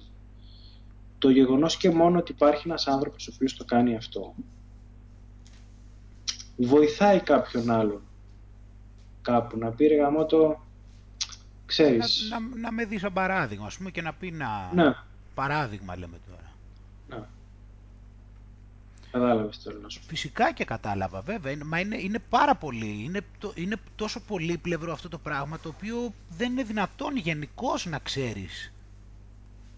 Δεν είναι δυνατόν γενικώς να ξέρεις πόσα πράγματα κάνεις και πού μπορεί να επηρεάσει το κάθε τι. Γι' αυτό το μόνο που μπορείς να κάνεις είναι να κοιτάς περισσότερο το τώρα το δικό σου και το πώς θα μπορείς εσύ να είσαι φυσικός στο τώρα. Ναι. Δεν ξέρεις γενικώς. Ναι, γιατί δεν ξέρεις τι μπορεί να γίνει. Γιατί εσύ μπορεί να μην το ξέρεις. Αυτό που λες με το τσιγάρο, δηλαδή, μπορεί να βρεθεί κάποιος και να σου πει, ξέρω εγώ, ξέρεις, σε είχα δει πέρυσι που δεν κάπνιζες και να, να σε συναντήσει μετά από ένα χρόνο. Εσύ να μην ξέρεις τίποτα και να σου πει, ξέρεις, επειδή σε είχα δει εγώ πέρυσι που δεν κάπνιζες, από τότε εγώ έχω κόψει το τσιγάρο. Λέμε τώρα, έτσι. Ναι, αλλά είναι και, Πού να πάλι, το σου λέω, φανταστείς το, εσύ; το, είναι και πάλι το θέμα του αποτελέσματος. Για, γιατί, με- για να στο φέρω ένα άλλο παράδειγμα. ρε Ναι, παιδί εγώ μου. λέω ότι το, Ε, το μαθαίνεις και λέω ότι για κάτι που για, να πούμε ότι το ήξερες, με αυτή την έννοια. Ε, στο λέω με την έννοια ότι ε, δεν χρειάζεται καν το αποτέλεσμα για να, για να καταλάβεις ότι κάνεις κάτι Όχι, Φε- δεν χρειάζεται το, ωφέλιμο. δεν λέω ότι απλώς το λέω με την έννοια ότι το μαθαίνεις με την έννοια ότι στο λέω εγώ τώρα, ότι, κα- ότι έγινε. Να. Σαν περιστατικός το λέω. Με αυτή την έννοια. Ότι, όχι ότι πρέπει να στο πει αυτό σε σένα και εσύ να πεις «Α, ωραία, το κατάφερα». Το λέω με την έννοια ότι πέρασε ένας χρόνος και εσύ μπορεί να μην, δεν ήξερες κάτι. Δεν είναι ότι σου είπε αυτός τότε «Α, τώρα εγώ σε βλέπω εσένα και δεν καπνίζεις και θα κόψω το τσιγάρο». Μ. Λέω σαν περιστατικό ότι μπορεί κάποιος να σε... οπο- Αυτό που λες δηλαδή. Ναι, ναι, ναι. Ή και στο, κα- ή και στο διάβασμα, ας πούμε. Δεν χρειάζεται να πας σε κάποιον και να του πεις, ξέρεις, κάτι διάβαζε. Από τη στιγμή που είσαι ένας άνθρωπος ο οποίος διαβάζει, είσαι κύριε παιδί μου για να το καταλάβει ο καθένας ο οποίος έρχεται σε επαφή μαζί σου. Τώρα το ποιοι θα το καταλάβουν ε, ε, δεν έχει σημασία. Δεν χρειάζεται ούτως άλλως να διαβάζουν όλοι. Αλλά το γεγονός ότι το κάνεις αυτό και σε ευχαριστεί και σε γεμίζει, δεν χρειάζεται να πας σε κάποιον και να του πεις ξέρεις Μα κάτι δεν, διάβασες. δεν γίνονται να γίνουν όλα αυτά όμως. Έτσι κι αλλιώς δεν υπάρχει περίπτωση. Είναι γιατί υπάρχουν τόσες πολλές μεταβλητές, τόσες αλληλεπιδράσεις που είναι, με- είναι, ένα, σύνο- είναι ένα άπειρο σύνολο εκεί. Ένα άπειρο σύστημα το, ά- με άπειρες μεταβλητές το οποίο δεν μπορείς εσύ ποτέ να το ελέγξεις. Δεν μπορείς να ξέρεις ακριβώς πού επηρεάζει τι και πώς και αν και με ποιο τρόπο. Μ. δεν μπορείς να τα ελέγξεις αυτά γιατί είναι, είναι, κα- είναι άπειρα αυτά. Είναι πράγματα που δεν, σου- δεν σου περνάνε και από το μυαλό. Δεν έχει νόημα δηλαδή να κάθεσαι και να ασχολείσαι το- με τα αποτελέσματα της κάθε μιας πράξης σου ή του τι Έτσι. είσαι. Δηλαδή βγαίνουμε από τη μέτρηση εντελώς. Ε, Και μόνο, μόνο όταν βγαίνεις από τη μέτρηση νομίζω ότι ηρεμείς τελείως. Γιατί για μένα το να μπει στη διαδικασία ε, να πας σε μια πνευματικότητα προσπαθώντας να ηρεμήσεις και να ε, καταλήξεις τελικά σε, μια, σε ένα διαφορετικό είδους τρέξιμο είναι πολύ άσχημο. Γιατί μετράς πλέον κάτι διαφορετικό, απλά αυτό, αυτό που, που, που μέτραγες πριν. Άρα στην ουσία πάλι μετράς. Μ. Και δεν είναι εμείς στη τελική. Ε, πάλι πηγαίνεις εκεί στις αισθήσεις, πηγαίνεις εκεί πέρα στα, στην αξιολόγηση, πηγαίνεις στη, στη σύγκριση. Και με ένα μαγικό τρόπο αυτό που λέω το Tower, παιδί μου, ότι όταν πας κάτι στο, στο υπερβολικό του μετατρέπεται στο αντίθετό του, Μμ. με ένα μαγικό τρόπο πολλοί από τους ανθρώπους που, που προσπαθούν σε εισαγωγικά να βοηθήσουν, άμα το δεις από πολύ μακριά, ε, δημιουργούν άλλα προβλήματα. Σίγουρα, σίγουρα. Και ξέρεις και τι, να σου πω δηλαδή, εγώ πώς το αντιλαμβάνομαι κιόλας τώρα που το σκέφτομαι και καλύτερα σου, στο τέλος δεν χρειάζεται να ξέρεις, όπως το λες κιόλας. Δηλαδή, να μου είπε κάποιος χθες παράδειγμα, μου είπε ότι έχεις φτάσει στο τάδε σημείο, λέει εκεί. Μπράβο, ξέρω, μου λέει αυτό και ξέρεις τι. Του λέω, δεν ξέρω να σου πω την αλήθεια. Ναι, μπορεί, μπορεί και όχι, αλλά ούτε καν με νοιάζει. έχεις λέει αντιληφθεί αυτό, έχεις κάνει τέτοιο, θα σου πω, του λέω, λες, μπορεί. Μπορεί και όχι. Αλλά ούτε καν με νοιάζει. Δηλαδή, με νοιάζει πώς μπορώ να είμαι στο τώρα φυσικός. Αυτό του είπα. Μπορώ να είμαι στο τώρα φυσικός. Αυτό με ενδιαφέρει. Τώρα τα άλλα μπορεί και, μπορεί και ναι, μπορεί και όχι. Δεν ξέρω. Δηλαδή αυτό σου λέει, είδες, καταλήγεις στο να μην ξέρεις κιόλας. Φυσικά να μην ξέρεις. Και θεωρώ, Άγγελε, ότι... Ειλικρινά να μην ξέρεις, θέλω να πω. Ναι, ναι, ναι, ναι, ναι. Θεωρώ ότι το, το μεγαλύτερο καλό που μπορείς να κάνεις γενικά στην ανθρωπότητα είναι το να, ε, το να είσαι φυσικός. Το να βρίσκεις, ρε παιδί μου, το, όσο πιο πολύ μπορείς να βρεις το, το δικό σου τρόπο να κάνεις τα πράγματα. Νομίζω ότι αυτό φτάνει στην τελική. Έτσι φαίνεται. Έτσι φαίνεται. Έτσι φαίνεται. Και εγώ αυτό, δηλαδή αυτή τη στιγμή, αυτό είναι το, το μεγαλύτερο μου έτσι... Μπορώ να πω δηλαδή ότι με ενδιαφέρει περισσότερο. Το πώς θα μπορώ να είμαι αυθεντικός και φυσικός. Νομίζω ότι αυτό φτάνει. Και εγώ αυτό έχω καταλάβει τώρα τουλάχιστον. Και σου λέω δεν έχει σημασία. Και μετά δεν, ε, δεν έχει σημασία σου λέω το αν ε, θεωρείς ότι έχεις το τάδε επίτευγμα ή δεν το θεωρείς ή το αναγνωρίζεις εσύ ή δεν το αναγνωρίζεις ή το αναγνωρίζουν οι άλλοι ή δεν το αναγνωρίζουν.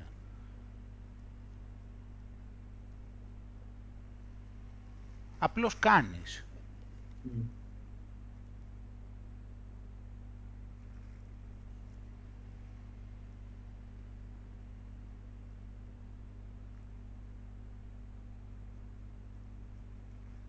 Και βγαίνεις μετά και από συγκρίσεις και από όλα και μετά βλέπεις πόσο μαγικά χαλαρώνεις μετά, πόσο όλα αυτά γίνονται. Απλώς πρέπει να το αντιληφθείς, κατάλαβες, πρέπει να, το, να τα αντιληφθείς όλα αυτά τα πράγματα, γιατί συνήθως θα είσαι αγχωμένος. Θα, θα έχεις την ανάγκη να αποδείξεις, θα έχεις την ανάγκη να δείξεις, να εξηγήσεις και όλα αυτά, θα έχεις την ανάγκη να υπερβείς, θα έχεις την ανάγκη να πείσεις, θα φοβάσαι μη σου πούνε οι άλλοι ότι αυτό ή ο άλλος θα έχει την τάδε εντύπωση για σένα και θα προσπαθεί να σε υποτιμήσει και εσύ μετά θα κάθεσαι και θα προσπαθείς να δεις τι θα κάνεις ε, για τον άλλον που σε υποτιμάει και μπλέκεις με τόσα πολλά πράγματα δηλαδή τα οποία σε βγάζουν τόσο πολύ εκτός τελικά από την ουσία του πράγματος. Φυσικά και χωρίς λόγο. Χωρίς λόγο. Όλα αυτά, και όλα αυτά τίποτα. Όλα αυτά δηλαδή για, για τις ανασφάλειες, για τον τρόπο που σε μάθανε και για το τι σε έχει συνηθίσει η κοινωνία και όλα όλα αυτά το οποίο είναι ανούσια δηλαδή. Διαβάζω ένα βιβλίο του Μπουκάη. Ο Μπουκάη είναι ένας Αργεντίνος ψυχολόγος, ο οποίος είναι ένας και αρκετά γνωστός στην Ελλάδα. Ναι, ναι. Και ε, έχει γράψει και μια σειρά βιβλίων που είναι πέντε βιβλία που το πέμπτο βιβλίο, το τελευταίο ουσιαστικά, λέγεται «Ο δρόμος της πνευματικότητας». Λέει τόσα πολλά από αυτά που λέμε. Και τα λέει ένας άνθρωπος ο οποίος έχει κάνει, ρε παιδί μου, μια αλφα πορεία και είναι και 60 χρονών. Ξέρεις, καταλήγει ρε παιδί μου στα, στα ίδια. Ε, και τι να σου πω, Άγγελε, εμένα με χαροποιεί πάρα πολύ αυτό το γεγονός. Γιατί σου λέω, καταλαβαίνεις πόσο απλά είναι τα πράγματα στη, στη βάση τους, ας πούμε. Και ότι στην τελική, όταν κάτι ε, σε δυσκολεύει όταν κάτι σε...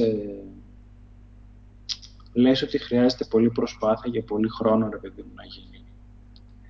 Κάτι συμβαίνει, κάτι δεν πάει καλά. Αυτό είναι ένας νόμος ακόμα, βέβαια. Δηλαδή για μένα η πνευματικότητα δεν είναι κάτι το οποίο θα χρειαστεί να κάνεις διαλογισμό 10 χρόνια, ρε παιδί μου, για να δεις μπας και γίνει κάτι κάποια στιγμή. Και... Ε, κατάλαβες τι να σου πω. Μα αυτό είναι μία από τις, μα, μία από τις αρχές είναι ότι τώρα έχεις αρκετά ήδη. Ναι.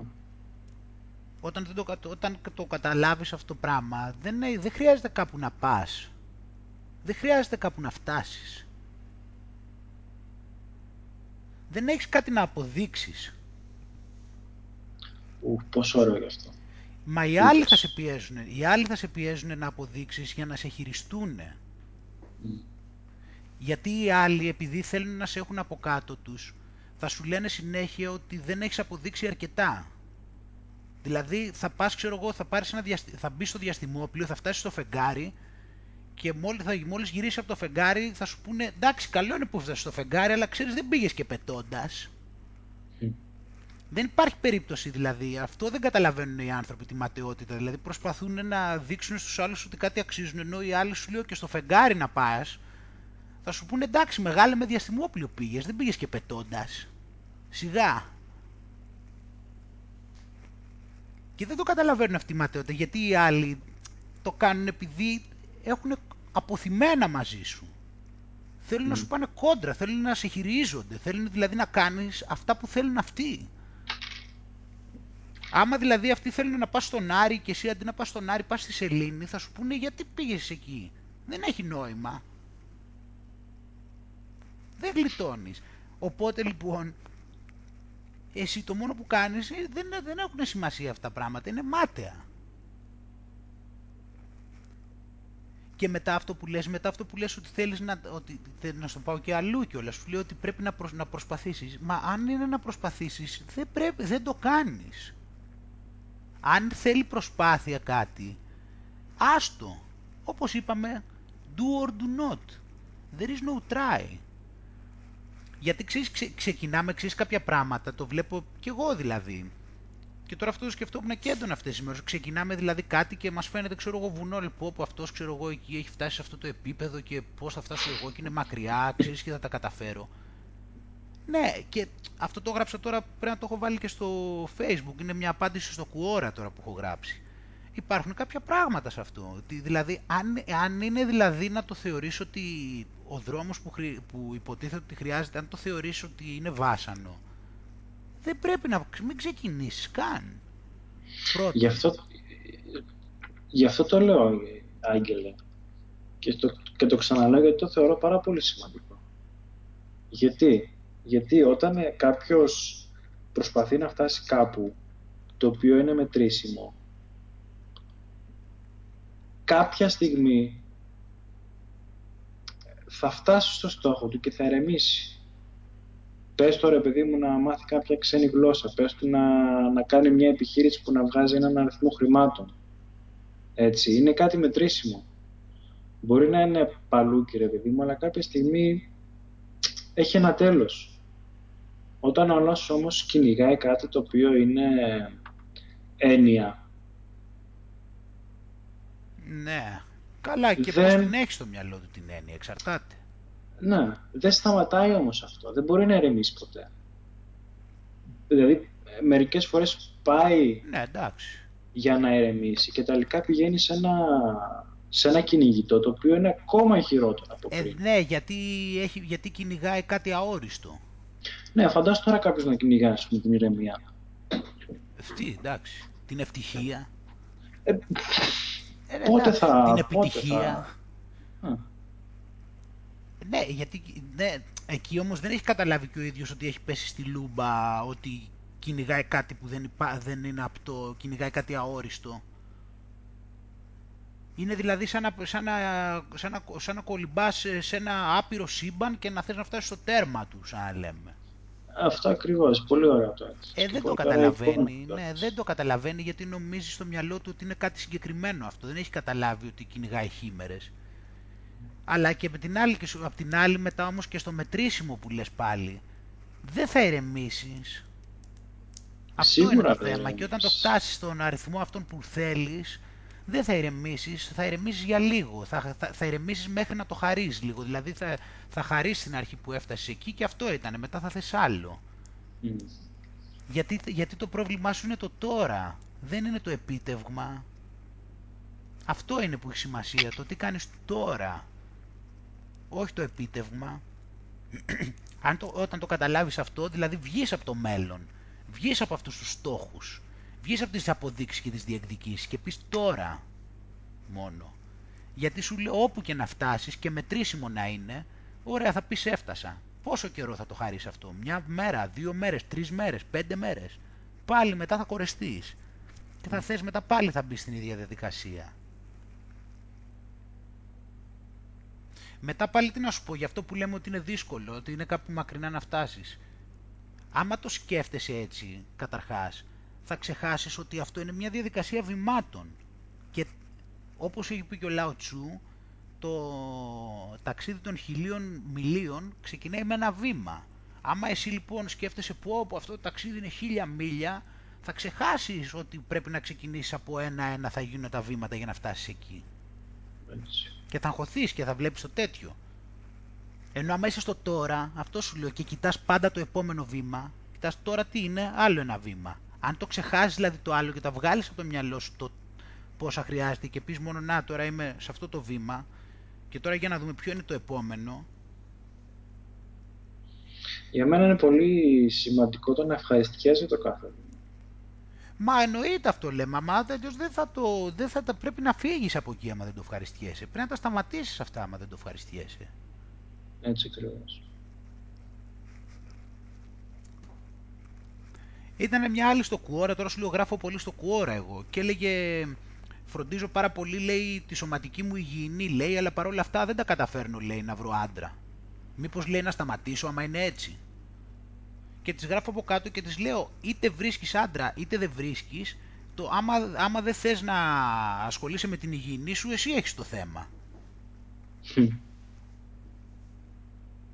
Πόσο σωστά. Τι το κάνεις δηλαδή, άμα είναι να το, το κάνεις για τους άλλους, δηλαδή άμα δεν σ' αρέσει αυτό, άμα δεν σ' αρέσει η υγιεινή σου, τι να το να το κάνεις για τους άλλους, εντάξει. Δεν υπάρχει κάτι που το κάνεις για τους άλλους.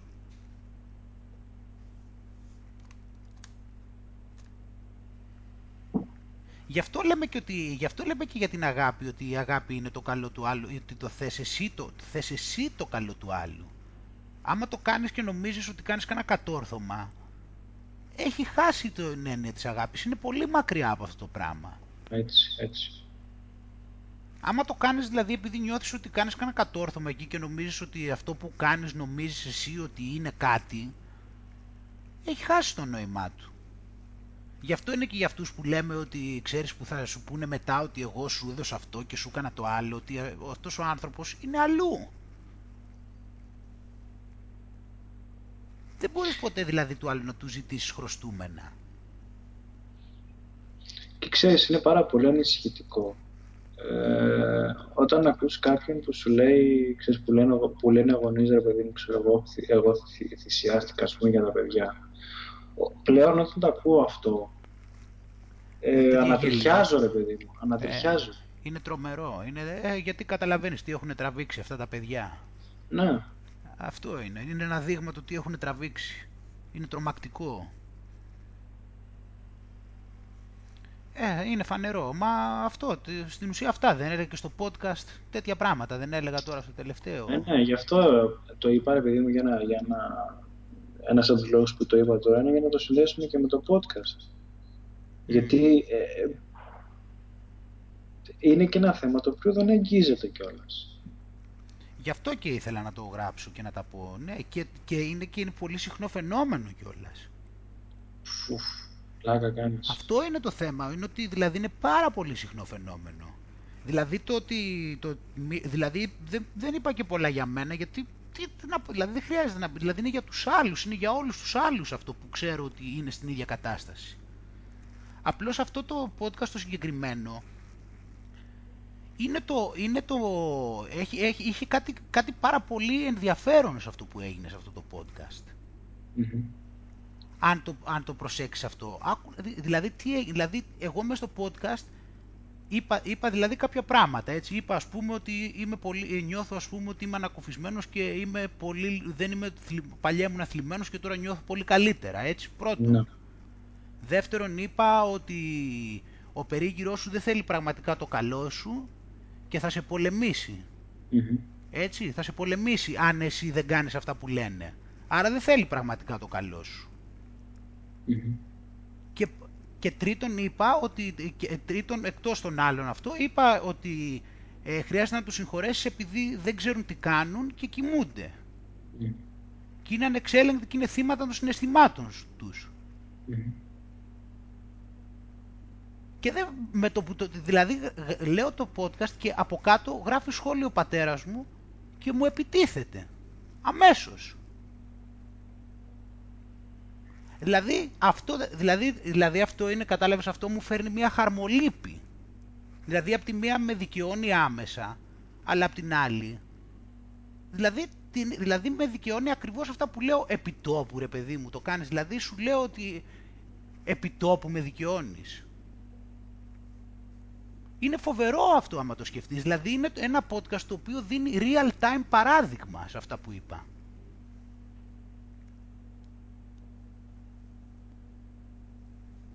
Ακριβώς επειδή ασχολήθηκες ε, με κάτι έγκαινα το οποίο σου λέω δεν, δεν το αναφέρει ο κόσμος. Και είναι τρελό αυτό. Είναι τρελό. Γιατί... Και ξέρω πόσα παιδιά έχουν πέσει θύματα της ίδιας κατάστασης με μένα και χειρότερης και γι' αυτό το είπα κιόλας. Μα είναι και κύκλος κιόλας, Άγγελα. Γιατί και πολλά από τα ανισόρροπα πράγματα, μη αρμονικά πράγματα, ρε παιδί μου, που κάνουν ε, οι γονείς, είναι επειδή τα, τα, τα έδωσαν στο πετσί τους από, τους, από τους δικούς τους γονείς. Αυτό είναι το θέμα, ναι, σίγουρα. Δηλαδή γίνεται ένας κύκλος και δεν καταλαβαίνει, δηλαδή δεν το καταλαβαίνουν ότι κάνουν τα ίδια. Πώς είναι αυτό που είχαμε πει τις προάλλες, ρε παιδί μου, ότι οι γονείς δεν, δεν θυμούνται ότι ήταν παιδιά. Δηλαδή, τι, τι είναι, ήμαρτον δηλαδή. Πήγαινες μικρός, ας πούμε, στο σχολείο και ήσουν χαρούμενος. Ποιοι, ποιοι, ήταν, ποιοι ήταν χαρούμενοι στο σχολείο, ας πούμε; Και μεγαλώνει και κάνεις παιδιά και μετά λες το παιδί, ξέρω εγώ, διάβασε και πάρε 20 και να είσαι χαρούμενος στο σχολείο. Αυτό έχει ζήσει στο πετσί σου πώς είναι αυτό το πράγμα; Ή ότι ή, ή, του, του κάνεις εκεί το, του γαμάς το κέρατο, ξέρω εγώ, επειδή μπορεί στο σχολείο να μην είναι τόσο προσεκτικό στο μάθημα. Σκέψου. Γιατί ναι, έκανε φασαρία. Ναι. Χαμός. και εσύ έχεις πάει πιο πριν στο σχολείο και δεν ξέρω εγώ τι έχεις κάνει. Σκέψου. Αυτό το είχα πάντα με, αυτό το θυμάμαι από παλιά δηλαδή, που με, προβλη, με, με, δηλαδή το θεωρούσα περίεργο, δηλαδή έλεγα, δυνατόν. Είναι, τραγελα... είναι τραγελαφικό, είναι τραγελαφικό. Μα το βλέπα, θυμάμαι και σε... το βλέπα και με άλλους γονείς. Δηλαδή βλέπα στον δρόμο, ας πούμε, γονείς οι οποίοι χτυπάγανε τα παιδιά τους, ξέρω εγώ, τα βρίζαν ότι, ξέρεις, κάνανε φασαρία ή ότι κάνανε ταξία.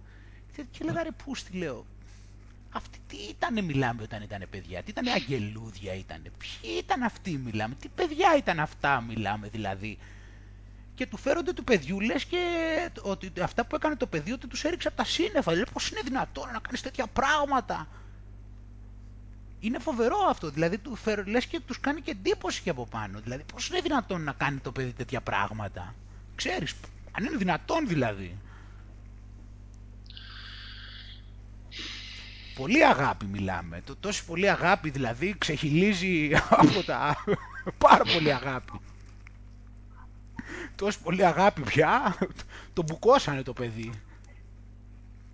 Τι περίεργο Ναι και δεν μιλάει κανείς γι' αυτό.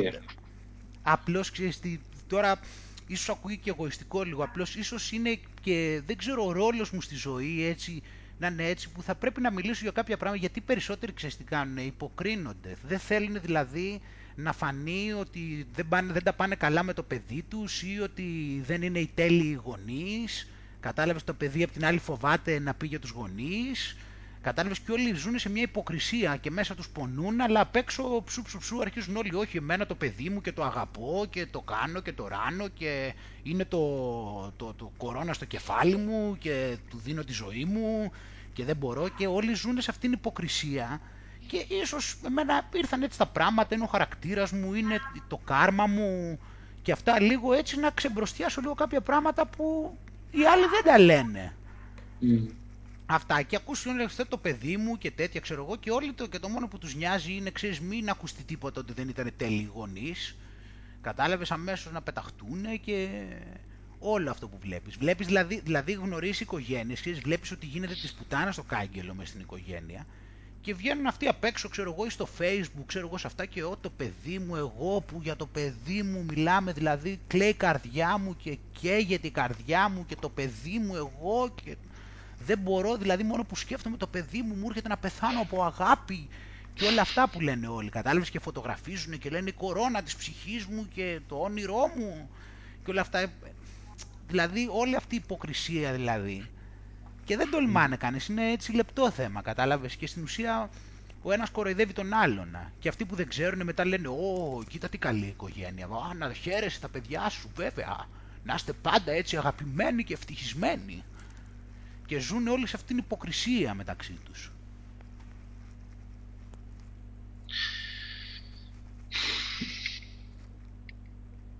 Εγώ χάρηκα πάρα πολύ που το έγραψες πάντως. Να σε καλά, πάνω, που, το, που το έγραψες και το είπες και... Αλλά το είδες και έμπρακτα το... ότι ασχολήθηκες με δύσκολο θέμα. Ναι, ναι. Δηλαδή δεν...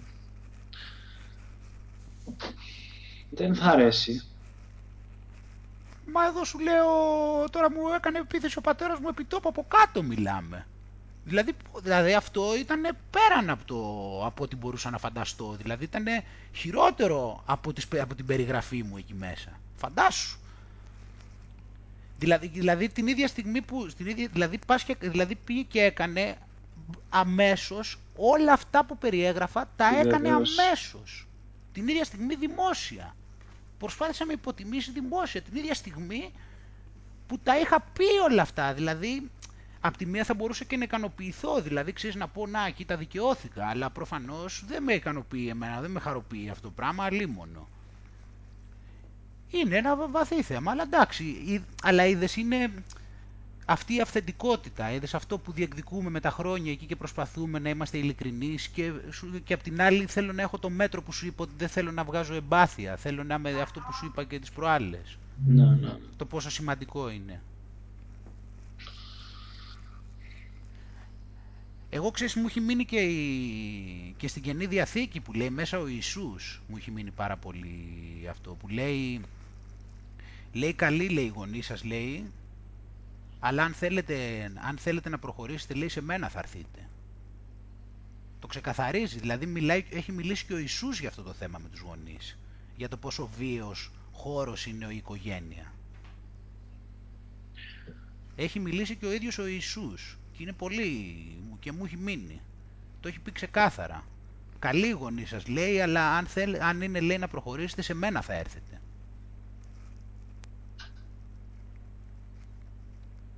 Απλώς ξέρεις, δεν θα το ακούσεις αυτό πολύ στις εκκλησίες να το λένε, γιατί είπαμε είναι λεπτό θέμα και δεν είναι σωστό. Αλλά το έχει πει ξεκάθαρα. Άγγελε, έχω καταλήξει στο, στο συμπέρασμα και είναι η πρώτη φορά που το λέω κιόλας. Γιατί ακριβώς είναι ταράζει τα νερά. Ε, ε, σε παρόμοιο με αυτό που, που είπες κι εσύ. Πολλές φορές το πρόβλημα είναι σε αυτούς που νομίζεις ότι θα σε βοηθούσαν περισσότερο. Οπότε αυτό, υπάρχει αυτή η ηρωνία της κατάστασης, δηλαδή ότι επειδή άλλοι είναι κοντά σου, υποτίθεται ότι αυτοί έπρεπε να σε υποστηρίζουν περισσότερο, αλλά τελικά καταλήγει ότι αυτοί που είναι κοντά σου, επειδή είναι πιο άμεσα σχετιζόμενοι με σένα και μπαίνει κάποια σύγκριση με τα εγώ, τελικά αυτοί είναι που είναι και οι εχθροί σου πιο πολύ τελικά, γιατί είναι τα εγώ που μπλέκουν. Και τα εγώ είναι τόσο πολύ ισχυρά που προτιμάνε, όπως είπαμε, να, εσύ να βασανίζεσαι, παρά να προσβληθεί το εγώ τους δεν θα το ρίξουν το εγώ δηλαδή μπροστά στο, στη, στη δική σου ποιότητα ζωής. Ναι, γιατί το εγώ είναι πιο πάνω και από την οικογένεια. Είναι πιο πάνω από τα πάντα. Από τα πάντα. Μα είναι σου λέω, δηλαδή θα σου λέει, θα, θα σου λέει δηλαδή ο άλλος ότι ξέρεις δεν έκανα αυτό που μου είπες. Είχε, θα, σου, θα σου πει ο άλλος δηλαδή κάνε αυτό και εσύ θα πεις όχι έκανα το άλλο και είμαι ευτυχισμένος. Και θα σου πει, ρε πήγαινε κλάψε ρε. Ρε κλάψε ρε. ρε τι, είναι δυνατόν ρε, να είσαι ευτυχισμένος. Ρε κλάψε ρε, σε παρακαλώ. Κλάψε με. Δεν είναι δυνατόν να είσαι ευτυχισμένος. Γιατί περί αυτού πρόκειται. Είναι φοβερό ε, μιλάμε ναι, δηλαδή. Ε, ναι, να, του λες, να του λες χαίρομαι και να σου λέει ρε τι χαίρεσαι ρε, ρε πήγαινε κλάψε ρε να πούμε.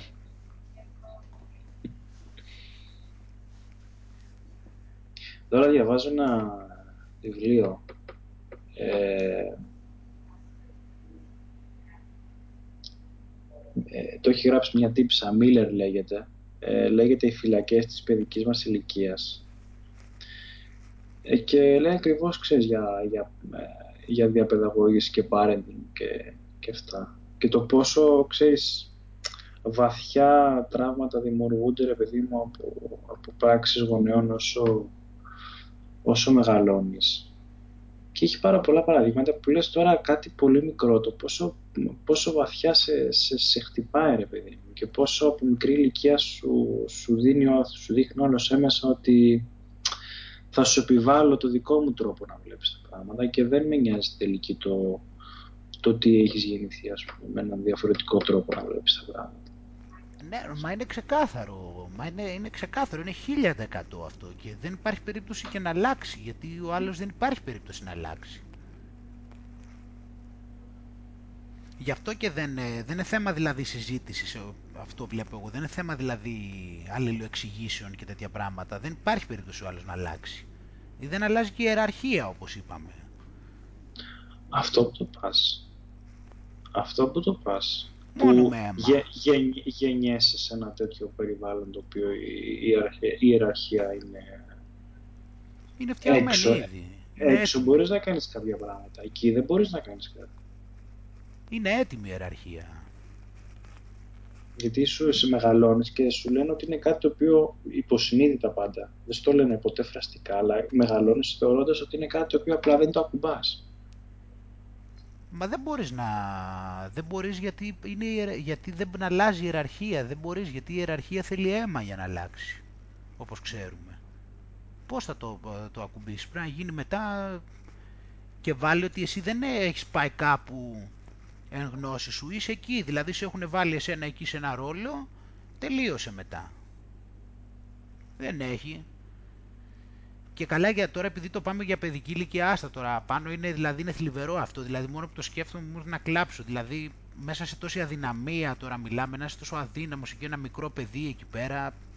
Τι να κάνει τώρα το παιδί, δηλαδή να μην ξέρει πού να πάει, να μην ξέρει πού να γύρει, να μην ξέρει και να το κακομεταχειρίζεσαι, δηλαδή πού να πάει το παιδί, τι να κάνει τι.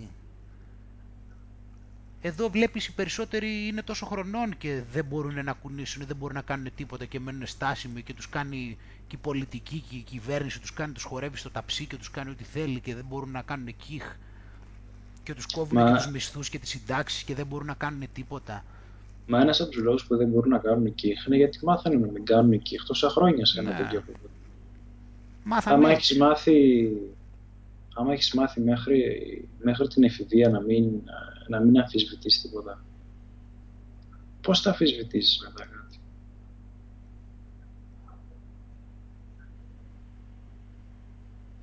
Έλατε. Γίνεται μετά άμα δεν έχεις ε, μάθει τίποτα τέτοιο, βέβαια.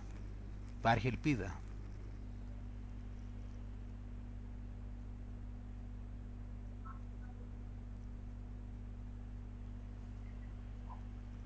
Λογικό είναι, μαθαίνεις έτσι από τότε. Και πώς θα...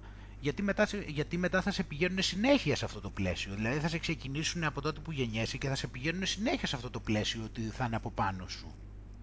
Δεν σε αφήνουν δηλαδή να ξεμητήσεις. Ναι. Γι' αυτό λέω ότι χρειάζεται να κάνεις το άλμα να φύγεις, γιατί δεν είναι βήμα τελικά, είναι ένα άλμα, είναι μια μπραφ, πρέπει να κάνεις μια απότομη. Ναι, μόνο έτσι. Μόνο έτσι δηλαδή. Πρέπει να κάνεις, ε, γιατί αλλιώς δεν, ε, άμα το πηγαίνεις δηλαδή λίγο λίγο και αυτά δεν... Ε.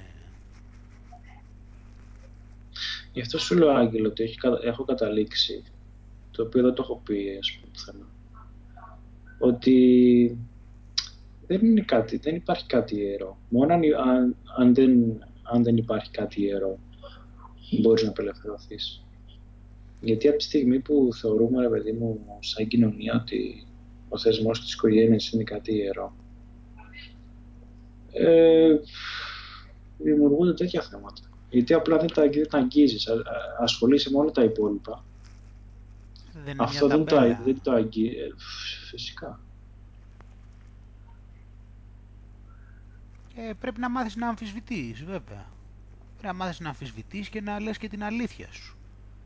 Ποιοι, ποιοι, το αμφισβητούν όμω. Σου λέω, αν εξαιρέσεις το δικό σου άρθρο, που το έχεις διαβάσει κατά τη Ναι, μα με παραξενεύει γι' αυτό, μα με παραξενεύει και λέω δηλαδή δεν είναι δυνατόν. Βασικά με παραξενεύει που δεν το λένε οι άλλοι, δηλαδή είναι κακό να το πεις, αυτό λέω, γιατί το αν έχω δίκιο δεν υπάρχει αμφιβολία, εντάξει, τόσα παιδιά ξέρω, εντάξει, δεν γεννήθηκα και χθες.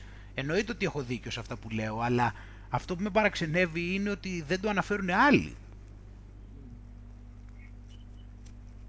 Και είναι αυτό, δηλαδή να βλέπω παιδιά δηλαδή συνέχεια να καταστρέφονται και να μην, το, να μην βγάζει κανείς κιχ. Όλοι αυτοί οι personal developers, όλοι αυτοί που μιλάνε για personal development, γιατί δεν τα λένε αυτά τα πράγματα ποτέ λοιπόν, αφού θέλουν personal development, γιατί δεν το λένε αυτό και στο λένε αυθαίρετα, δηλαδή σου λένε μόνο, δηλαδή μπορεί να σε κρατάνε πίσω, κατάλαβες, σε κρατάνε κάτω οι φίλοι σου, οι φίλοι σου μπορεί να σε κρατάνε πίσω, ε.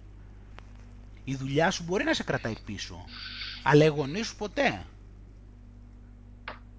Το έχεις δει αυτό. Δηλαδή θα σου πούνε, ξέρω εγώ, ότι έχεις, η παρέα σου μπορεί να, είναι, να σε κρατάει πίσω, οι φίλοι σου να σε κρατάνε πίσω, που η παρέα σου, η μικρή, η δουλειά σου, ξέρω εγώ, ε, εκεί που πας και παίζεις ποδόσφαιρο, οπουδήποτε αλλού μπορεί να σε κρατάνε πίσω. Η οικογένειά σου όμως, α, ποτέ δεν έχει πει κανείς κύχ για την οικογένεια.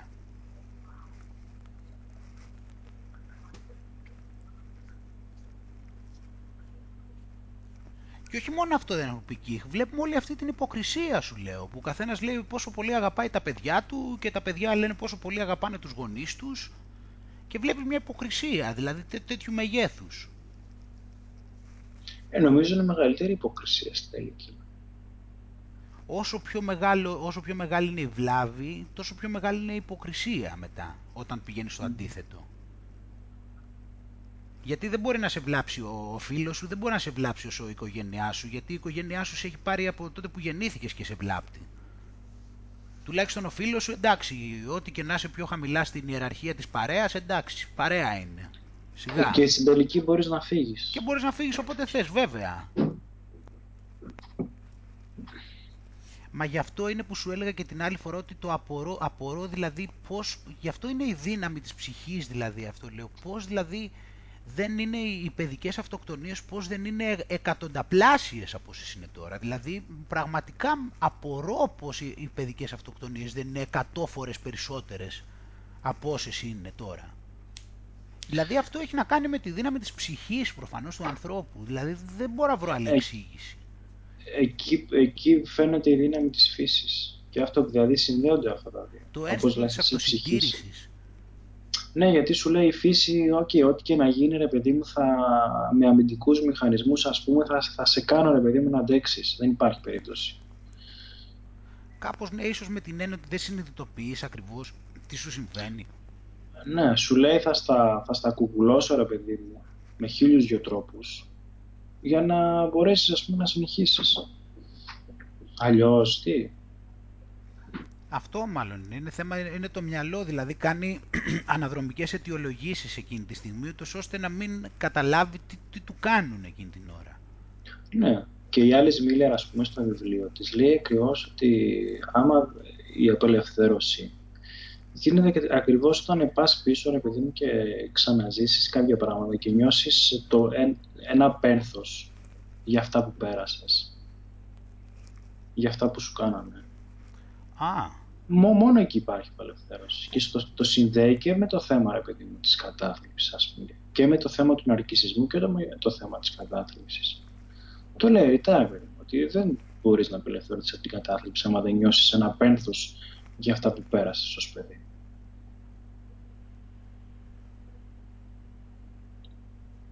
Να τα ξαναζήσεις αυτά και να τα δεις στο, στο μάλιστα, παραλογισμό τους. Αυτό το, αυτό, μάλιστα, πολύ καλό αυτό, γιατί είναι αυτό το έκανα αυθόρμητα και τώρα που το λες, δηλαδή, δηλαδή είναι και το αυτό που σου περιγρά, που περιέγραψα κιόλας και στο τέτοιο στην αρχή ναι, μου συνέβη. Ναι, ναι, ναι. Μα είναι μαγικό το γεγονός, καλά, ε, που ξέρεις, δεν είναι τυχαίο που συζητάμε για κάποια τέτοια θέματα. Mm. Το έχεις παρατηρήσει, ας πούμε, ότι κάποια στιγμή λέμε για ένα θέμα και κάτι τριγύρω μας για ένα διάστημα σε, σε μας τραβάει προς τα εκεί. Ή βρίσκουμε άλλους που έχουν μιλήσει ακριβώς το ίδιο πράγμα, ας πούμε. Ναι. Ναι, γιατί νομίζω ότι και αυτό είναι που μας δικαιώνει κιόλας πιστεύω κατά μία έννοια, ότι φαίνεται δηλαδή ότι έχουμε ένα καλό επίπεδο βάσεων δηλαδή στο πλαίσιο που μιλάμε. Ότι έχουμε πάρει κάποιες βάσεις και μετά από εκεί προκύπτουν πράγματα τα οποία έχουν νόημα. Βέβαια. Βέβαια. Ε, σου λέω αυτό. Και είναι τόσο, τόσο σωστό, ας πούμε. Γιατί και μια βόλτα να πας στο πάρκο. Άμα τα δεις τα πράγματα δηλαδή από μακριά, θα πεις τώρα για, για ποιο λόγο μιλάει έτσι, ας πούμε, η, η μάνα στο παιδί ή ο πατέρας στο παιδί. Είναι τόσο παράλογο που λες τώρα δεν βγάζει νόημα αυτό το πράγμα. Και θα το κουβαλάει το, το παιδί, ας πούμε. Και το θέμα ποιο είναι ότι μεγαλώνοντας το παιδί δεν θα πει τι παράλογα πράγματα μου είπανε τότε. Συνήθως δεν θα, Θα, πει. θα, βρει, θα βρει χίλιους δυο τρόπους να, να ρίξει το φταίξιμο πάνω του. Α, ναι. Ε, βέβαια, Αυτό- μα αυτό, αυτό είναι το αυτό τραγικό. έχουν περάσει. Βέβαια. Από τη στιγμή που δεν ρίχνεις το φταίξιμο στους γονείς για, για οτιδήποτε, το φταίξιμο θα το ρίξεις πάνω σου. Μα δεν το ρίχνεις και στους γονείς γιατί, δε- γιατί δεν υπάρχει και κανένας να σου μιλήσει για αυτά δυστυχώς. Και σου λέει σου πενεύει όλη την ώρα την ιεροσύνη της οικογένειας. Και έχεις πρόβλημα, το βλέπεις και εκεί μετά πως κολλάει, πως είναι, γιατί όταν σου πενεύουν Ναι. όλη την ώρα την ιεροσύνη της οικογένειας, ό,τι έχεις κάνει λάθος, εσύ «Α, όχι οι γονείς μου, εμένα με μεγαλώσανε με αγάπη και με προδέρμου και με φροντίδα. Εγώ φταίω. Και είναι ένα χαρακτηριστικό, λέει, μέσα από το βιβλίο, να φανταστείς. Ε, Είναι ένα χαρακτηριστικό, λέει, η εξειδανίκευση της παιδικής ηλικίας. Ναι, και αυτό πάλι που το πας τώρα, τώρα που το λες αυτή η εξειδανίκευση. Δηλαδή, τι ότι τα εξειδανικεύεις, δηλαδή παρουσιάζει και λες: Πω, πω, τι ωραία που ήταν τότε που ήμασταν παιδιά, ε. Ναι. Πω, πω, άλλος μύθος από εκεί. Άλλος μύθος από εκεί. Άλλος μύθος από εκεί. Πω, πω, μιλάμε. Τι μύθος είναι αυτός να μας σου λένε τέτοια πράγματα. Άλλος μύθος. Δεν ξέρω, απορώ εγώ πώς το έχω καταλάβει. Εγώ πάντως πάντα ήθελα να μεγαλώσω, να σου πω την αλήθεια, για να μην μου τα ζαλίζουνε. Δηλαδή είναι αυτό σε ένα σημείο που να μπορώ να φύγω από το σπίτι μου, ξέρεις. Ναι. Είχα ένα, δεν ξέρω, τα άλλα τα παιδιά μπορεί να μην ήταν, αλλά εγώ μέτραγα χρόνια, ξέρεις, να πάω 18, ξέρεις, να μπορώ να φύγω από το σπίτι μου, να, να μου πούνε ότι εντάξει, σε αυτό δεν θα σου πούμε τι θα κάνεις, γιατί τώρα μεγάλωσες επιτέλους. Δεν ξέρω, πάντα εγώ είχα μια νοσταλγία να μεγαλώσω και δεν το μετανιώνω γι' αυτό. Όχι, φυσικά, είναι και το πιο υγιές κιόλας. Αυτό που λες τώρα πραγματικά, αυτό, αυτό που εξειδανικεύουν τα παιδικά χρόνια και προσπαθούν να πούνε ότι ήταν καλά χρόνια, είναι, μιλάμε, ή, ή κουταμάρα τώρα, άλλη κουταμάρα από εκεί. Πω, πω, τι κουταμάρες έχουμε ακούσει. Ή κάτι άλλο εκεί που, σου- που, που εξειδανικεύουν τη, τη φάση που ήσουν στο σχολείο, εξειδανικεύουν το σχολείο. Πω, τι έχουμε ακούσει. Άκου το σχολείο τώρα, μιλάμε. Μα μεγαλώνεις ακούγοντας βλάκες να σου λένε ότι μακάρι να πήγαινα πάλι σχολείο. Άκου να πήγαινα πάλι σχολείο. Άκου Παναγία μου τι λένε οι άνθρωποι, μιλάμε. Έλαντε, ναι. Και ακούς όλη την ώρα αυτό. Μακάρι να πηγαίναμε πάλι σχολείο. να- Μακάρι να πηγαίναμε πάλι στρατό, λέει ο άλλος. στρατό. Έλα, Χριστέ και Απόστολε. ναι, στρατό να ξαναπάει ο άλλος.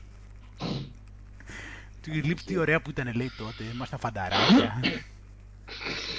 Ναι, και εκεί γίνεται ένα μπλέξιμο προφανώς. Ναι, γιατί σημαίνει ότι σε όλα αυτά δηλαδή ήταν τόσο πολύ ωραία και εσύ ό,τι έχεις αποθυμένο από εκεί πέρα είναι δική σου η ευθύνη. Μετά μιας και ήταν τόσο ωραία στο σχολείο δηλαδή. Το Βέβαια. πρόβλημα δικό σου θα είναι προφανώς. Ναι, και ξέρεις αυτό δεν είναι μόνο θέμα λογικής. Άμα το σκεφτείς, σε πάει και στο συνέστημα. Γιατί σε, πια- σε παρασύρει συναισθηματικά όλο αυτό που έχεις ακούσει και τέτοια και λες, σκέφτεσαι, ξέρω εγώ, για τους γονείς σου ότι σου ότι σε έχουν βλάψει και μετά σε πιάνει καμιά φορά και λες: Ρε γαμώτε, μήπως αδικό, ρε γαμώτε, εμένα που ήταν καλή, μήπως τελικά. Και αυτά ξέρεις και σε πιάνει καμιά φορά και έχεις και τύψεις. Αυτό και λες μήπως τα παραλέω δηλαδή ξέρεις και τέτοια. Γι' αυτό σου λέω ότι τώρα ήταν και... Ενώ το έγραψα αυτό καμιά φορά το σκεφτόμουν, λέω μήπως και εγώ είμαι πολύ αντιδραστικός. Γι' αυτό σου λέω κολλάει μετά ότι κατευθείαν πήγε και έγραψε στο σχόλιο και στην ουσία όλα αυτά που έλεγα τα δικαίωσε ακριβώς πλήρως, δηλαδή την ίδια ακριβώς στιγμή άμεσα, δηλαδή με έβγαλε από κάθε τύψη της Μμ. στιγμής. Μμ. Δηλαδή με δικαίωσε αμέσως, δηλαδή ήταν φοβερό αυτό. Ε, αλλά αυτό και σε παίρνει συναισθηματικά και λες και μήπως ρε γαμώτο ή σκέφτεσαι για το σχολείο, αν μήπως και στο σχολείο μήπως ήταν καλά και μήπως εγώ είμαι πολύ αντιδραστικός. Ναι, ε, Γιατί έχεις αυτό. ακούσει όλους τους άλλους ξέρεις να λένε ότι ήταν ωραία Και σε ρίχνει και στο συνέστημα και σκέφτεσαι αυτό μετά και μαστιγώνεσαι κάπως και λες μήπως είμαι ο κακός εγώ τελικά εδώ της υπόθεσης. Εγώ είμαι δηλαδή ότι δεν, είμαι, δηλαδή δεν εκτιμάω και ότι είμαι, ο, είμαι πολύ κακός άνθρωπος και δεν μπορώ να εκτιμήσω και δεν έχω ευγνωμοσύνη για αυτά που μου προσφέρθηκαν. Άγγελο με χαροποιεί πάρα πολύ η συζήτηση. Α, Γιατί γενικά, γενικά, άμα το έχεις προσέξει, όσο, όσο περνάνε τα χρόνια, αρχίζουμε και ασχολιόμαστε με, με πιο, πώς να το πω τώρα,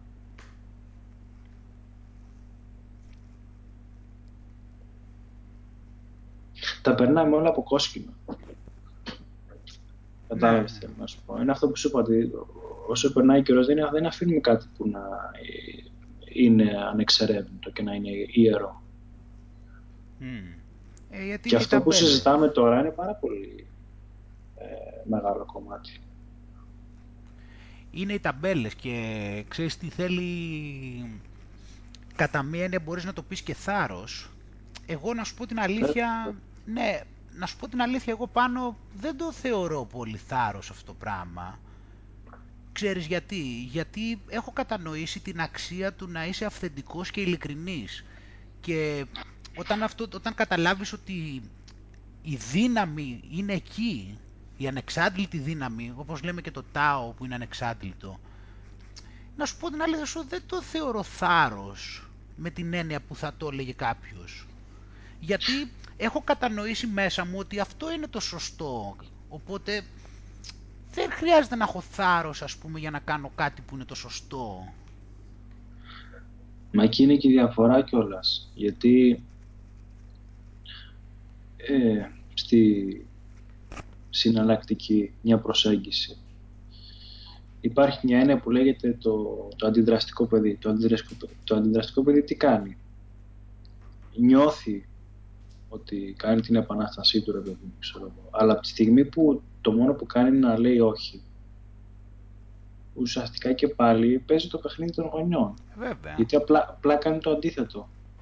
Κατάλαβες, θέλω να σου πω ότι του κόντου του λένε κάνει το αντίθετο. Άρα πού είναι ο πραγματικός αυτό. Άρα και εμείς τώρα αυτό που κάνουμε δεν το κάνουμε, ρε παιδί μου, για να πούμε, OK, να πάρουμε αυτό το πράγμα και να πούμε το αντίθετο. Απλά σιγά σιγά καταλαβαίνουμε κάποια πράγματα που δεν βγάζουν νόημα. Και τα λέμε. Δεν τα λέμε ρε παιδί μου για να Μα εμείς το έχουμε δουλέψει. Είμαστε αντιδραστικοί. Μα εμείς το έχουμε δουλέψει πάνω και είπαμε και στο... Το έγραψα και στο podcast, αλλά τα λέμε και μεταξύ μας. Δεν έχεις κανένα, δεν είναι τον άλλον τώρα, δεν είναι το θέμα να τον νικήσεις. Το είπα και στο podcast. Δεν είναι ότι θες του άλλου να πεις δηλαδή ότι εγώ έχω καταλάβει καλύτερα οπότε σε νίκησα. Ναι. Αλλά τι να κάνεις δηλαδή τώρα, άμα δηλαδή εσύ έχεις καταλάβει ότι υπάρχει κάποιο πρόβλημα εκεί πέρα, τι θα πρέπει να κάνεις, να μην το, να μην το αναγνωρίσεις; Ούτε είναι δικαιολογίες αυτά που λέμε εδώ πέρα. Δεν είναι δικαιολογίες. Δηλαδή, εγώ, άμα ας πούμε αρχίσω τώρα τρελαθώ και αρχίσω και σε βρίζω. Λέμε τώρα και με πιάσει κρίση και σε βρίζω και μου πεις γιατί ρε μου φέρεσαι έτσι με αυτόν τον τρόπο; Τι θα σου πω, ζήτα το λόγο στη μάνα μου που με έβριζε κι αυτή.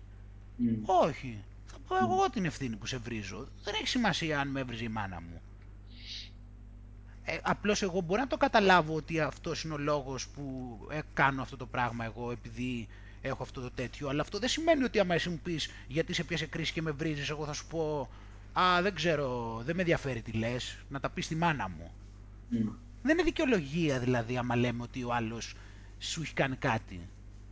Δεν τα λέμε δηλαδή εμείς αυτά για να δικαιολογήσουμε κάτι που κάνουμε. Ναι, ναι, ναι. Άλλο να καταλάβεις από πού προέρχεται το οποίο είναι η βοήθειά σου τέτοιο. Και άλλο να πεις ότι δεν θα τη δικαιολογήσει. Ό,τι κάνεις έχεις εσύ την ευθύνη των πράξεών σου. Δεν την έχουν οι άλλοι την ευθύνη.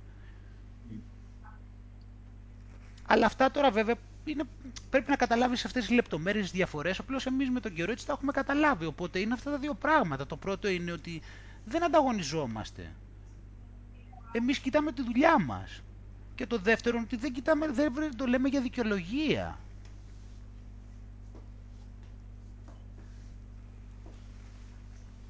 Και τα δύο δηλαδή.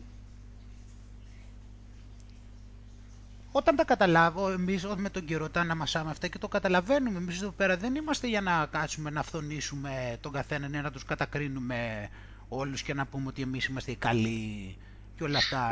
είτε εμείς να πούμε κάνουμε ότι την εμείς αναζήτησή μας. Ναι, είτε να πούμε ότι εμείς ξέρουμε πώς είναι σωστά τα πράγματα και άλλοι δεν ξέρουν. Ναι, ούτε να πούμε ότι εμείς ε, θα ήμασταν οι τέλειοι γονείς, παράδειγμα, μιας και λέμε τώρα για γονείς. Όχι βέβαια. Καλά κάνουμε την αναζήτησή μας και κάνουμε αυτό που είπες, ότι προσπαθούμε να τα ξεδιαλύνουμε και να τα κατανοήσουμε και να βρούμε τι, τι, ποια είναι τα κολλήματα που υπάρχουν για να μην τα έχουμε. Και με το καλό να βοηθήσουμε και τους άλλους που μας ακούνε, που μπορεί να μην τα έχουν ξεδιαλύνει ή... Γιατί σίγουρα πολλά από αυτά που λέμε καταλαβαίνω ότι ακουμπάνε και άλλους ανθρώπους οι οποίοι νιώθουν τα ίδια πράγματα.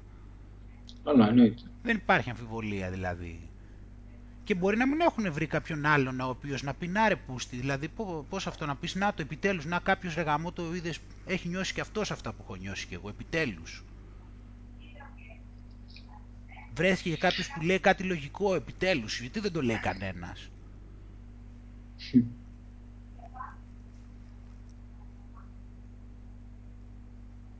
Γιατί έτσι θα χρειαστεί να γίνει κιόλας πάνω για να πάρουν και δύναμη και όπως ε, και εμείς έχουμε πάρει από άλλους ανθρώπους, χρειάζεται να υπάρχει δύναμη να νιώσεις δηλαδή και καμιά φορά ότι ξέρεις, εντάξει, δεν είμαι κι εγώ μόνο τρελός εδώ πέρα. Να ορίστε. Υπάρχει κάποιος άλλος. Όχι ότι είναι απαραίτητο να επιβεβαιώνεσαι με αυτόν τον τρόπο. Αλλά σε βοηθάει να παίρνεις και λίγο να δεις επιτέλους. Βρέθηκε για κάποιο ρε παιδί μου που λέει λίγο κάτι λογικό επιτέλους εδώ πέρα. Μας έχουν τρελάνει να πούμε. Ε, αυτό θες μου. Χρειάζεται και αυτό. Ναι, Γι' αυτό είναι σημαντικό να είσαι και με ανθρώπους οι οποίοι μιλάνε την ίδια γλώσσα με σένα, για να μην τρελαθείς το βόλο. Ναι. Στο έχω ξαναπεί για μένα οι συζητήσεις μας και η φιλία μας είναι και ένας τρόπος, ας πούμε, είναι σαν να μπαίνω προς το τρελάδι και να άρχισε να με παίρνεις και να με τραβάς προς τα πίσω. Να μου πεις, Όχι, δεν θα μπεις, ας πούμε. Ναι, ναι, και εμένα δεν, δεν, γιατί δεν. Γιατί ακούς, ας πούμε, τριγύρω το, το αντίθετο και είσαι στο στυλ ρε μπας και κάνω λάθος, ας πούμε. Ναι. Και μόνο αν έρθει κάποιος, ας πούμε, και σου πει ξέρεις κάτι από ό,τι βλέπω τα πράγματα δεν είναι, και, δεν είναι έτσι. Αρχίζεις σιγά σιγά και παίρνεις τα πάνω σου. Ναι, και είναι και σπάνιο αυτό. Αυτό είναι το θέμα. Γιατί οι άλλοι σου λένε τα, τα πράγματα τα συνηθισμένα, σου λένε όλοι τα ίδια. Ναι. Και δεν βάζω και νόημα από, από όπου και να το κοιτάξεις. Αυτό είναι το περίεργο. Δηλαδή, βλέπεις ένα πράσινο και είναι όλοι και σου λένε εξή το μπλε. Και λες τώρα αργά μου, τι γίνεται, ας πούμε. Και σου λένε όλοι το ίδιο. Σου λένε δεν βλέπει κανείς τίποτα. Όλοι βλέπουν το, το πράσινο, βλέπουν μπλε όλοι. Και έρχεται κάποιος, ας πούμε, φίλος ή γνωστός ή οτιδήποτε δάσκαλος και σου λέει Α, κοίτα αυτό το πράσινο. Και σαν να ανοίγουν οι ουρανοί, ρε παιδί Και λες τώρα εντάξει, δεν είμαι ο τρελός του Επιτέλους, ναι, βρέθηκε και κάποιος άλλος. Ε, βέβαια. Ναι, ναι. Ναι, όχι, χρειάζεται και αυτό βέβαια. Απλώς και με τον καιρό σου δουλεύει σε κάποια πράγματα. Δηλαδή δουλεύεις στο ότι... Ας πούμε δουλεύεις αυτό που είπαμε, ότι έτσι κι αλλιώς δεν μπορείς να κάνεις κάτι διαφορετικό από αυτό που σου λέει το μυαλό σου. Τι να κάνουμε τώρα; Κανείς δεν είναι σοφός. Εσύ κοιτά, κοιτάμε κάθε στιγμή να είμαστε αυθεντικοί και να λέμε και να κάνουμε αυτό που πιστεύουμε. Εντάξει, αυτό σου, είναι ένα, αυτό σου δίνει δύναμη αν το αντιληφθείς την αξία αυτού του πράγματος. Mm. Επειδή λέμε για θάρρος. Όπως επίσης με το να αναγνωρίζεις τα ίγκο σου. Επειδή τώρα μιας και είπαμε και πριν για το θάρρος. Mm-hmm. Το να αναγνωρίζεις τα ίγκο σου. Στην αρχή φαίνεται και κάποιος σου πει ότι θέλει θάρρος να αναγνωρίσει τα ίγκο. Ναι ρε παιδί μου θέλει, αλλά πάλι είναι θέμα συνειδητότητας γιατί αν προχωρήσεις κάποια στιγμή καταλαβαίνεις ότι το να παραδεχτείς τα εγώ σου δεν είναι τόσο μεγάλο πρόβλημα, είναι φυσιολογικό αυτό το πράγμα. Και πάβει να θέλει τόσο πολύ θάρρος αυτό, γιατί δεν το θεωρείς ότι είναι κάτι το οποίο είναι κατόρθωμα ή ότι έχεις κάνει κάτι φοβερό. Έχεις κάποια ίγκος και τα αναγνωρίζεις. Δεν είναι... Γι' αυτό βλέπεις δηλαδή κάποια πράγματα που φαίνονται δύσκολα ή φαίνονται ότι είναι κατορθώματα όταν έχεις τη συνειδητότητα την ανάλογη. Όντως για κάποιους ε, δεν γίνεται να παραδεχτούν κανένα εγώ που έχουν. Οι περισσότεροι αποκλείεται. Δεν υπάρχει περίπτωση να παραδεχτούν ποτέ ό,τι και να τους πεις. Δεν είναι θέμα επιχειρηματολογίας. Mm. Ε, για αυτούς φαίνεται ότι όντως θέλει πάρα πολύ θάρρος από, από αυτή την οπτική γωνία. Αλλά όταν η συνειδητότητά σου προχωρήσει, καταλαβαίνεις ότι τα εγώ είναι κάτι το οποίο όλοι το έχουμε και στο κάτω-κάτω της γραφής με το να τα προστατεύεις βασανίζεσαι πιο πολύ. Έτσι. Δηλαδή όχι απλά δεν θέλει θάρρος, θάρρος θέλει να τα προστατεύεις τελικά, καταλήγεις. Δηλαδή λες ότι το κατόρθωμα τελικά είναι το πώς ανέχεσαι αυτό το βασανισμό των εγώ σου και, και δεν τα παραδέχεσαι να ξεμπερδεύεις. Μα αυτό είναι το Αν το δεις τελικά ανάποδα, λες δηλαδή γιατί ο άλλος δεν παραδέχεται ποτέ τίποτα ας πούμε και νομίζει ότι έχει την ατζέντα του εκεί; Να.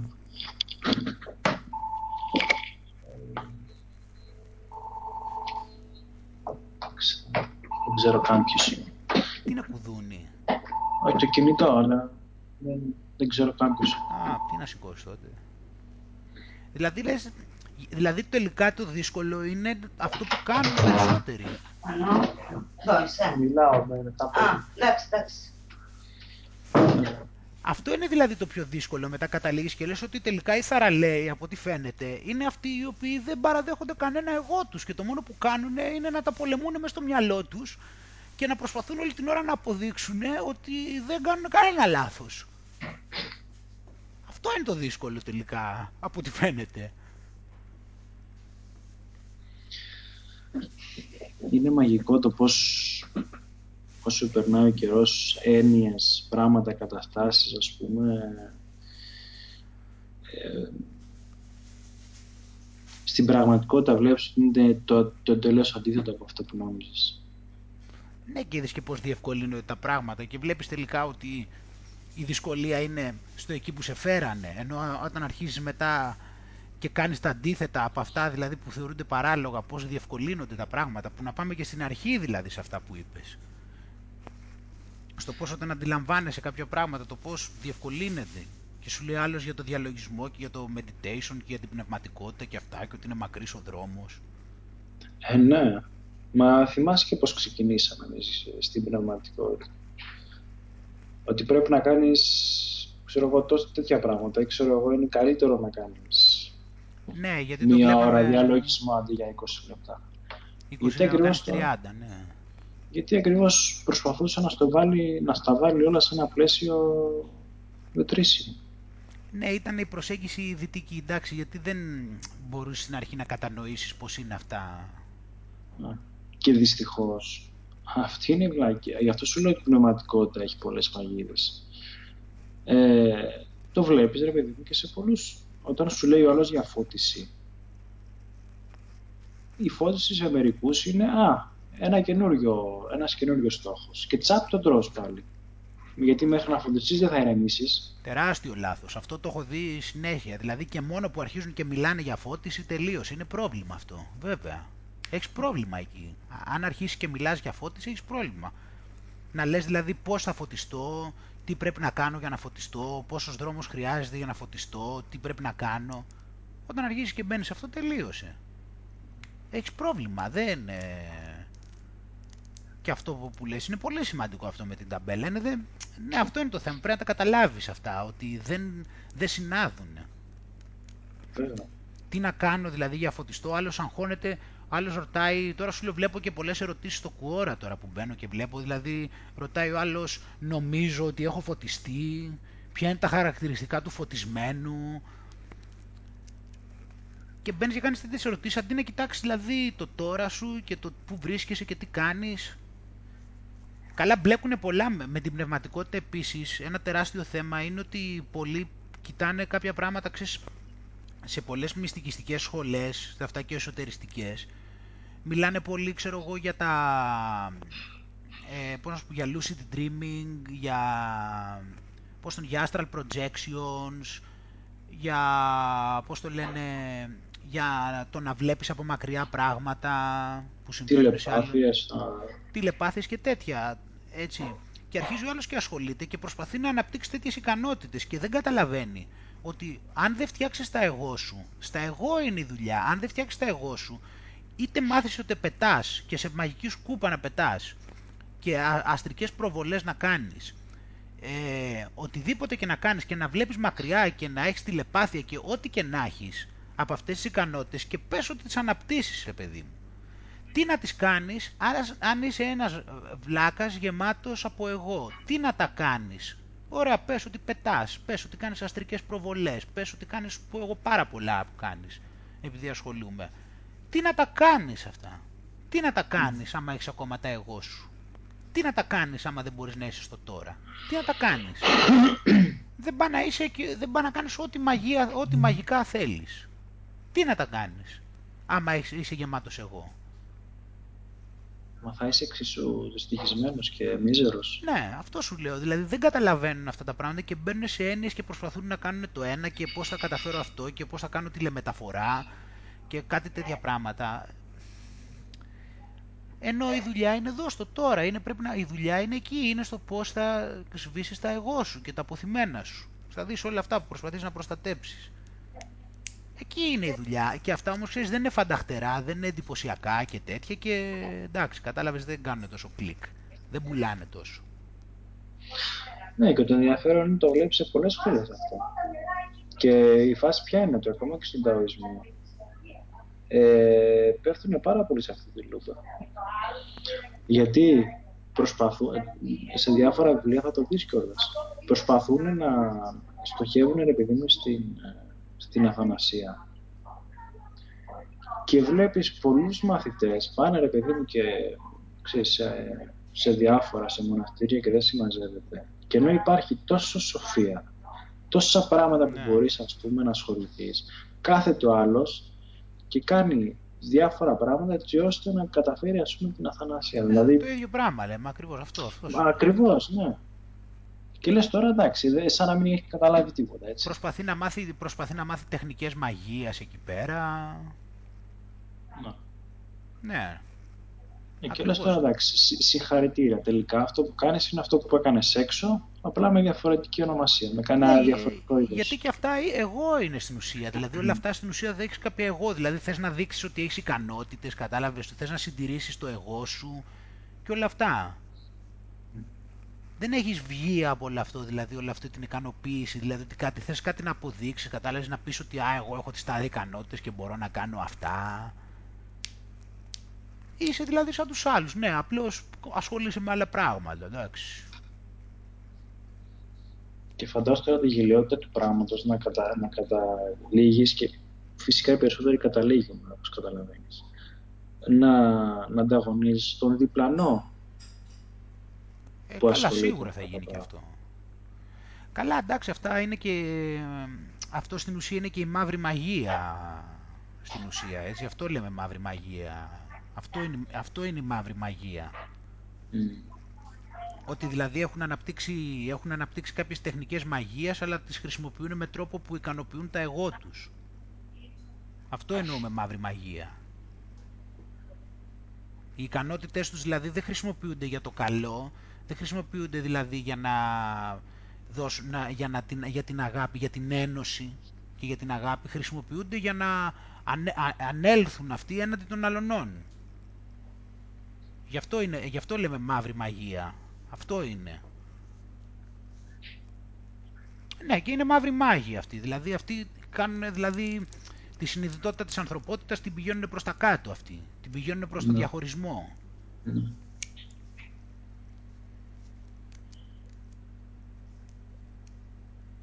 Τέλος πάντων. Ε, και αυτό ήθελα να σου πω, Αγγέλα, όσον αφορά την πνευματικότητα.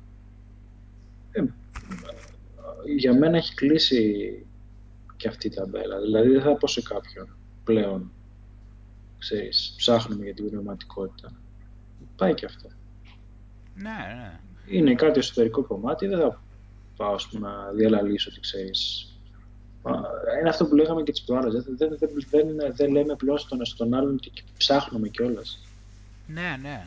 Βέβαια, βέβαια. Τι ψάχνουμε, όλα, δηλαδή εγώ ψάχνω και εσύ δεν ψάχνεσαι και... Ναι, μα, μα όλα αυτά ταμπέλες δεν είναι και αυτά τι είναι.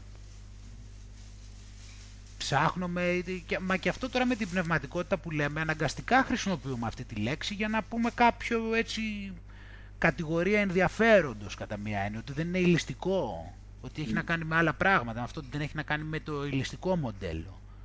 Ναι. Κατά τα άλλα...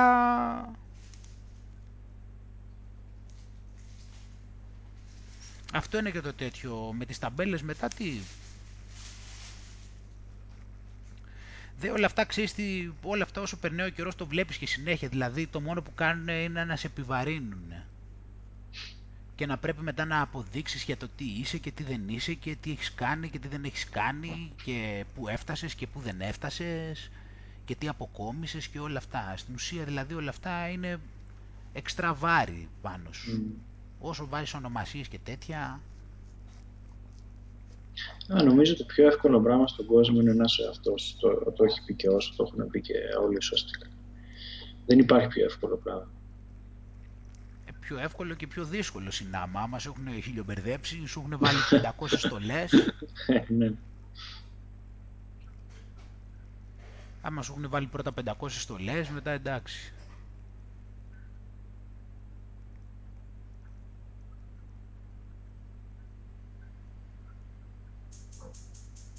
Τέλος πάντων, εντάξει. Ωραία, Άγγελα. OK, okay, πάνω. Ε, πολύ ευχάριστη συζήτηση. Ναι. Που πολύ τα λάτρεψα τα σημερινά θέματα. Και εγώ πάρα πολύ και ξέρεις τώρα σκέφτομαι, είχαμε και άλλα να πούμε, είχαμε, ήθελα και να σε ρωτήσω, ήθελα και να σου πω και άλλα. Τι, εντάξει, τι να... Πάμε τώρα για την επόμενη Τετάρτη, θα σημειώσω γιατί ήθελα, γιατί έβαλες και το, για το άλλο, για το, και για το TTC που είδες, αλλά που τώρα άμα ξεκινήσουμε τώρα για αυτά...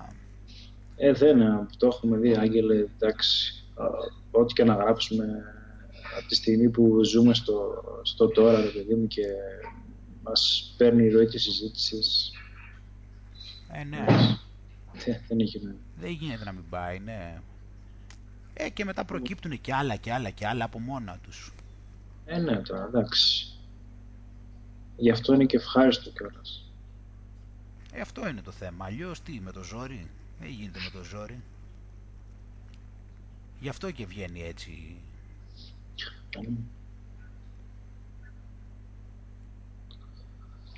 Τι θα κάνεις τώρα; Τώρα τι να κάνω; Πρέπει να φάω λογικά σε λίγο. Πρέπει να φάω κιόλας σε λίγο. Τι ώρα πρέπει να έχει. Τώρα έχει πάει 7 η ώρα εδώ. Οπότε είναι η ώρα σπα... σπασίματος της νηστείας. Θέλω και να γράψω τώρα, γιατί έχω αυτό το βιβλίο για το Βιετνάμ που γράφω, το οποίο αυτό ξέρεις θα βγει, τουλάχιστον να το βλέπω, πάει για 100.000 λέξεις τουλάχιστον. Έχει πολύ, και έχει δρόμο ακόμα, πολύ, πολύ γράψιμο. Δεν τα καταλαβαίνω, αλλά αυτό το βιβλίο για το Βιετνάμ είναι, βγαίνει, δεν θέλει δηλαδή σκέψη, καθόλου σκέψη, απλώς έχω είναι πολλά πράγματα που δεν το καταλαβαίνω ότι είναι πολλά, απλώς, δεν, απλώς περιγράφω τι έγινε, δεν έχει κάτι, δεν σκέφτομαι δηλαδή, δεν χρειάζεται σκέψη, απλώς είναι πολλά, είναι, σου, είναι, υπολογίζω δηλαδή ότι θα περάσει τις 100.000 λέξεις. Τι ωραία. Αυτό είναι και μόνο, δηλαδή. η ουσία της δημιουργίας τι να σου πω, δεν ξέρω τώρα. Και αυτή είναι, απ' την άλλη σου λέω είναι και τα άλλα δηλαδή που γράφω, τα άλλα έχουν λίγο, όταν, τα άλλα δηλαδή που γράφω, τα κείμενα που γράφω, εντάξει, προσπαθώ να υπάρχει και μια έτσι, κάποιος σειρμός των συλλογισμών και αυτά. Για να μπορέσει και ο άλλος να το καταλάβει, γιατί δεν μπορεί να είναι και μέσα στο μυαλό μου εντελώς, εντάξει, δεν μπορώ να πετάω και ό,τι μου έρχεται. Οπότε όταν θέλω να αναπτύξω ένα θέμα χρειάζεται και λίγο στο μυαλό μου να το πλάσω δεν μπορώ και να πάω να το γράψω μόνο κοπανιάς εντελώς. Θέλει και λίγο, εντάξει δεν θέλει πολύ, αλλά λιγάκι θέλει να το... Δεν μπορώ να σου λέω να μιλάω σαν να είμαι, εντάξει από τη στιγμή που βγάζω κάτι από το μυαλό μου, αλλά το άλλο με το Βιετνάμ επειδή έχει να κάνει με γεγονότα, είναι πιο απλώς γράφω εκεί πέρα το τι γίνεται και είναι πάρα πολύ εύκολο αυτό προφανώς, απλώς είναι πάρα πολλά. Αυτό είναι το θέμα. Ναι, ναι. Είναι πάρα πολλά πράγματα, θέλει πολύ γράψιμο. Ωραία, ωραία. Όλα καλά. Ναι, ήθελα να σου πω και για μια σειρά, αλλά σου λέω θα το αφήσω για την επόμενη. Okay. Γιατί εντάξει, είναι τε, μου 'φυγε το κλαπέτο μιλάμε. Άρα θα το κρατήσω για την επόμενη. Και είναι, okay. ναι. Ανυπομονώ. Mm. Λοιπόν, OK, okay, πάνω. Καλή συνέχεια. Με το καλό. Επίσης, φιλιά πολλά. Bye. Για χαρά πάνω.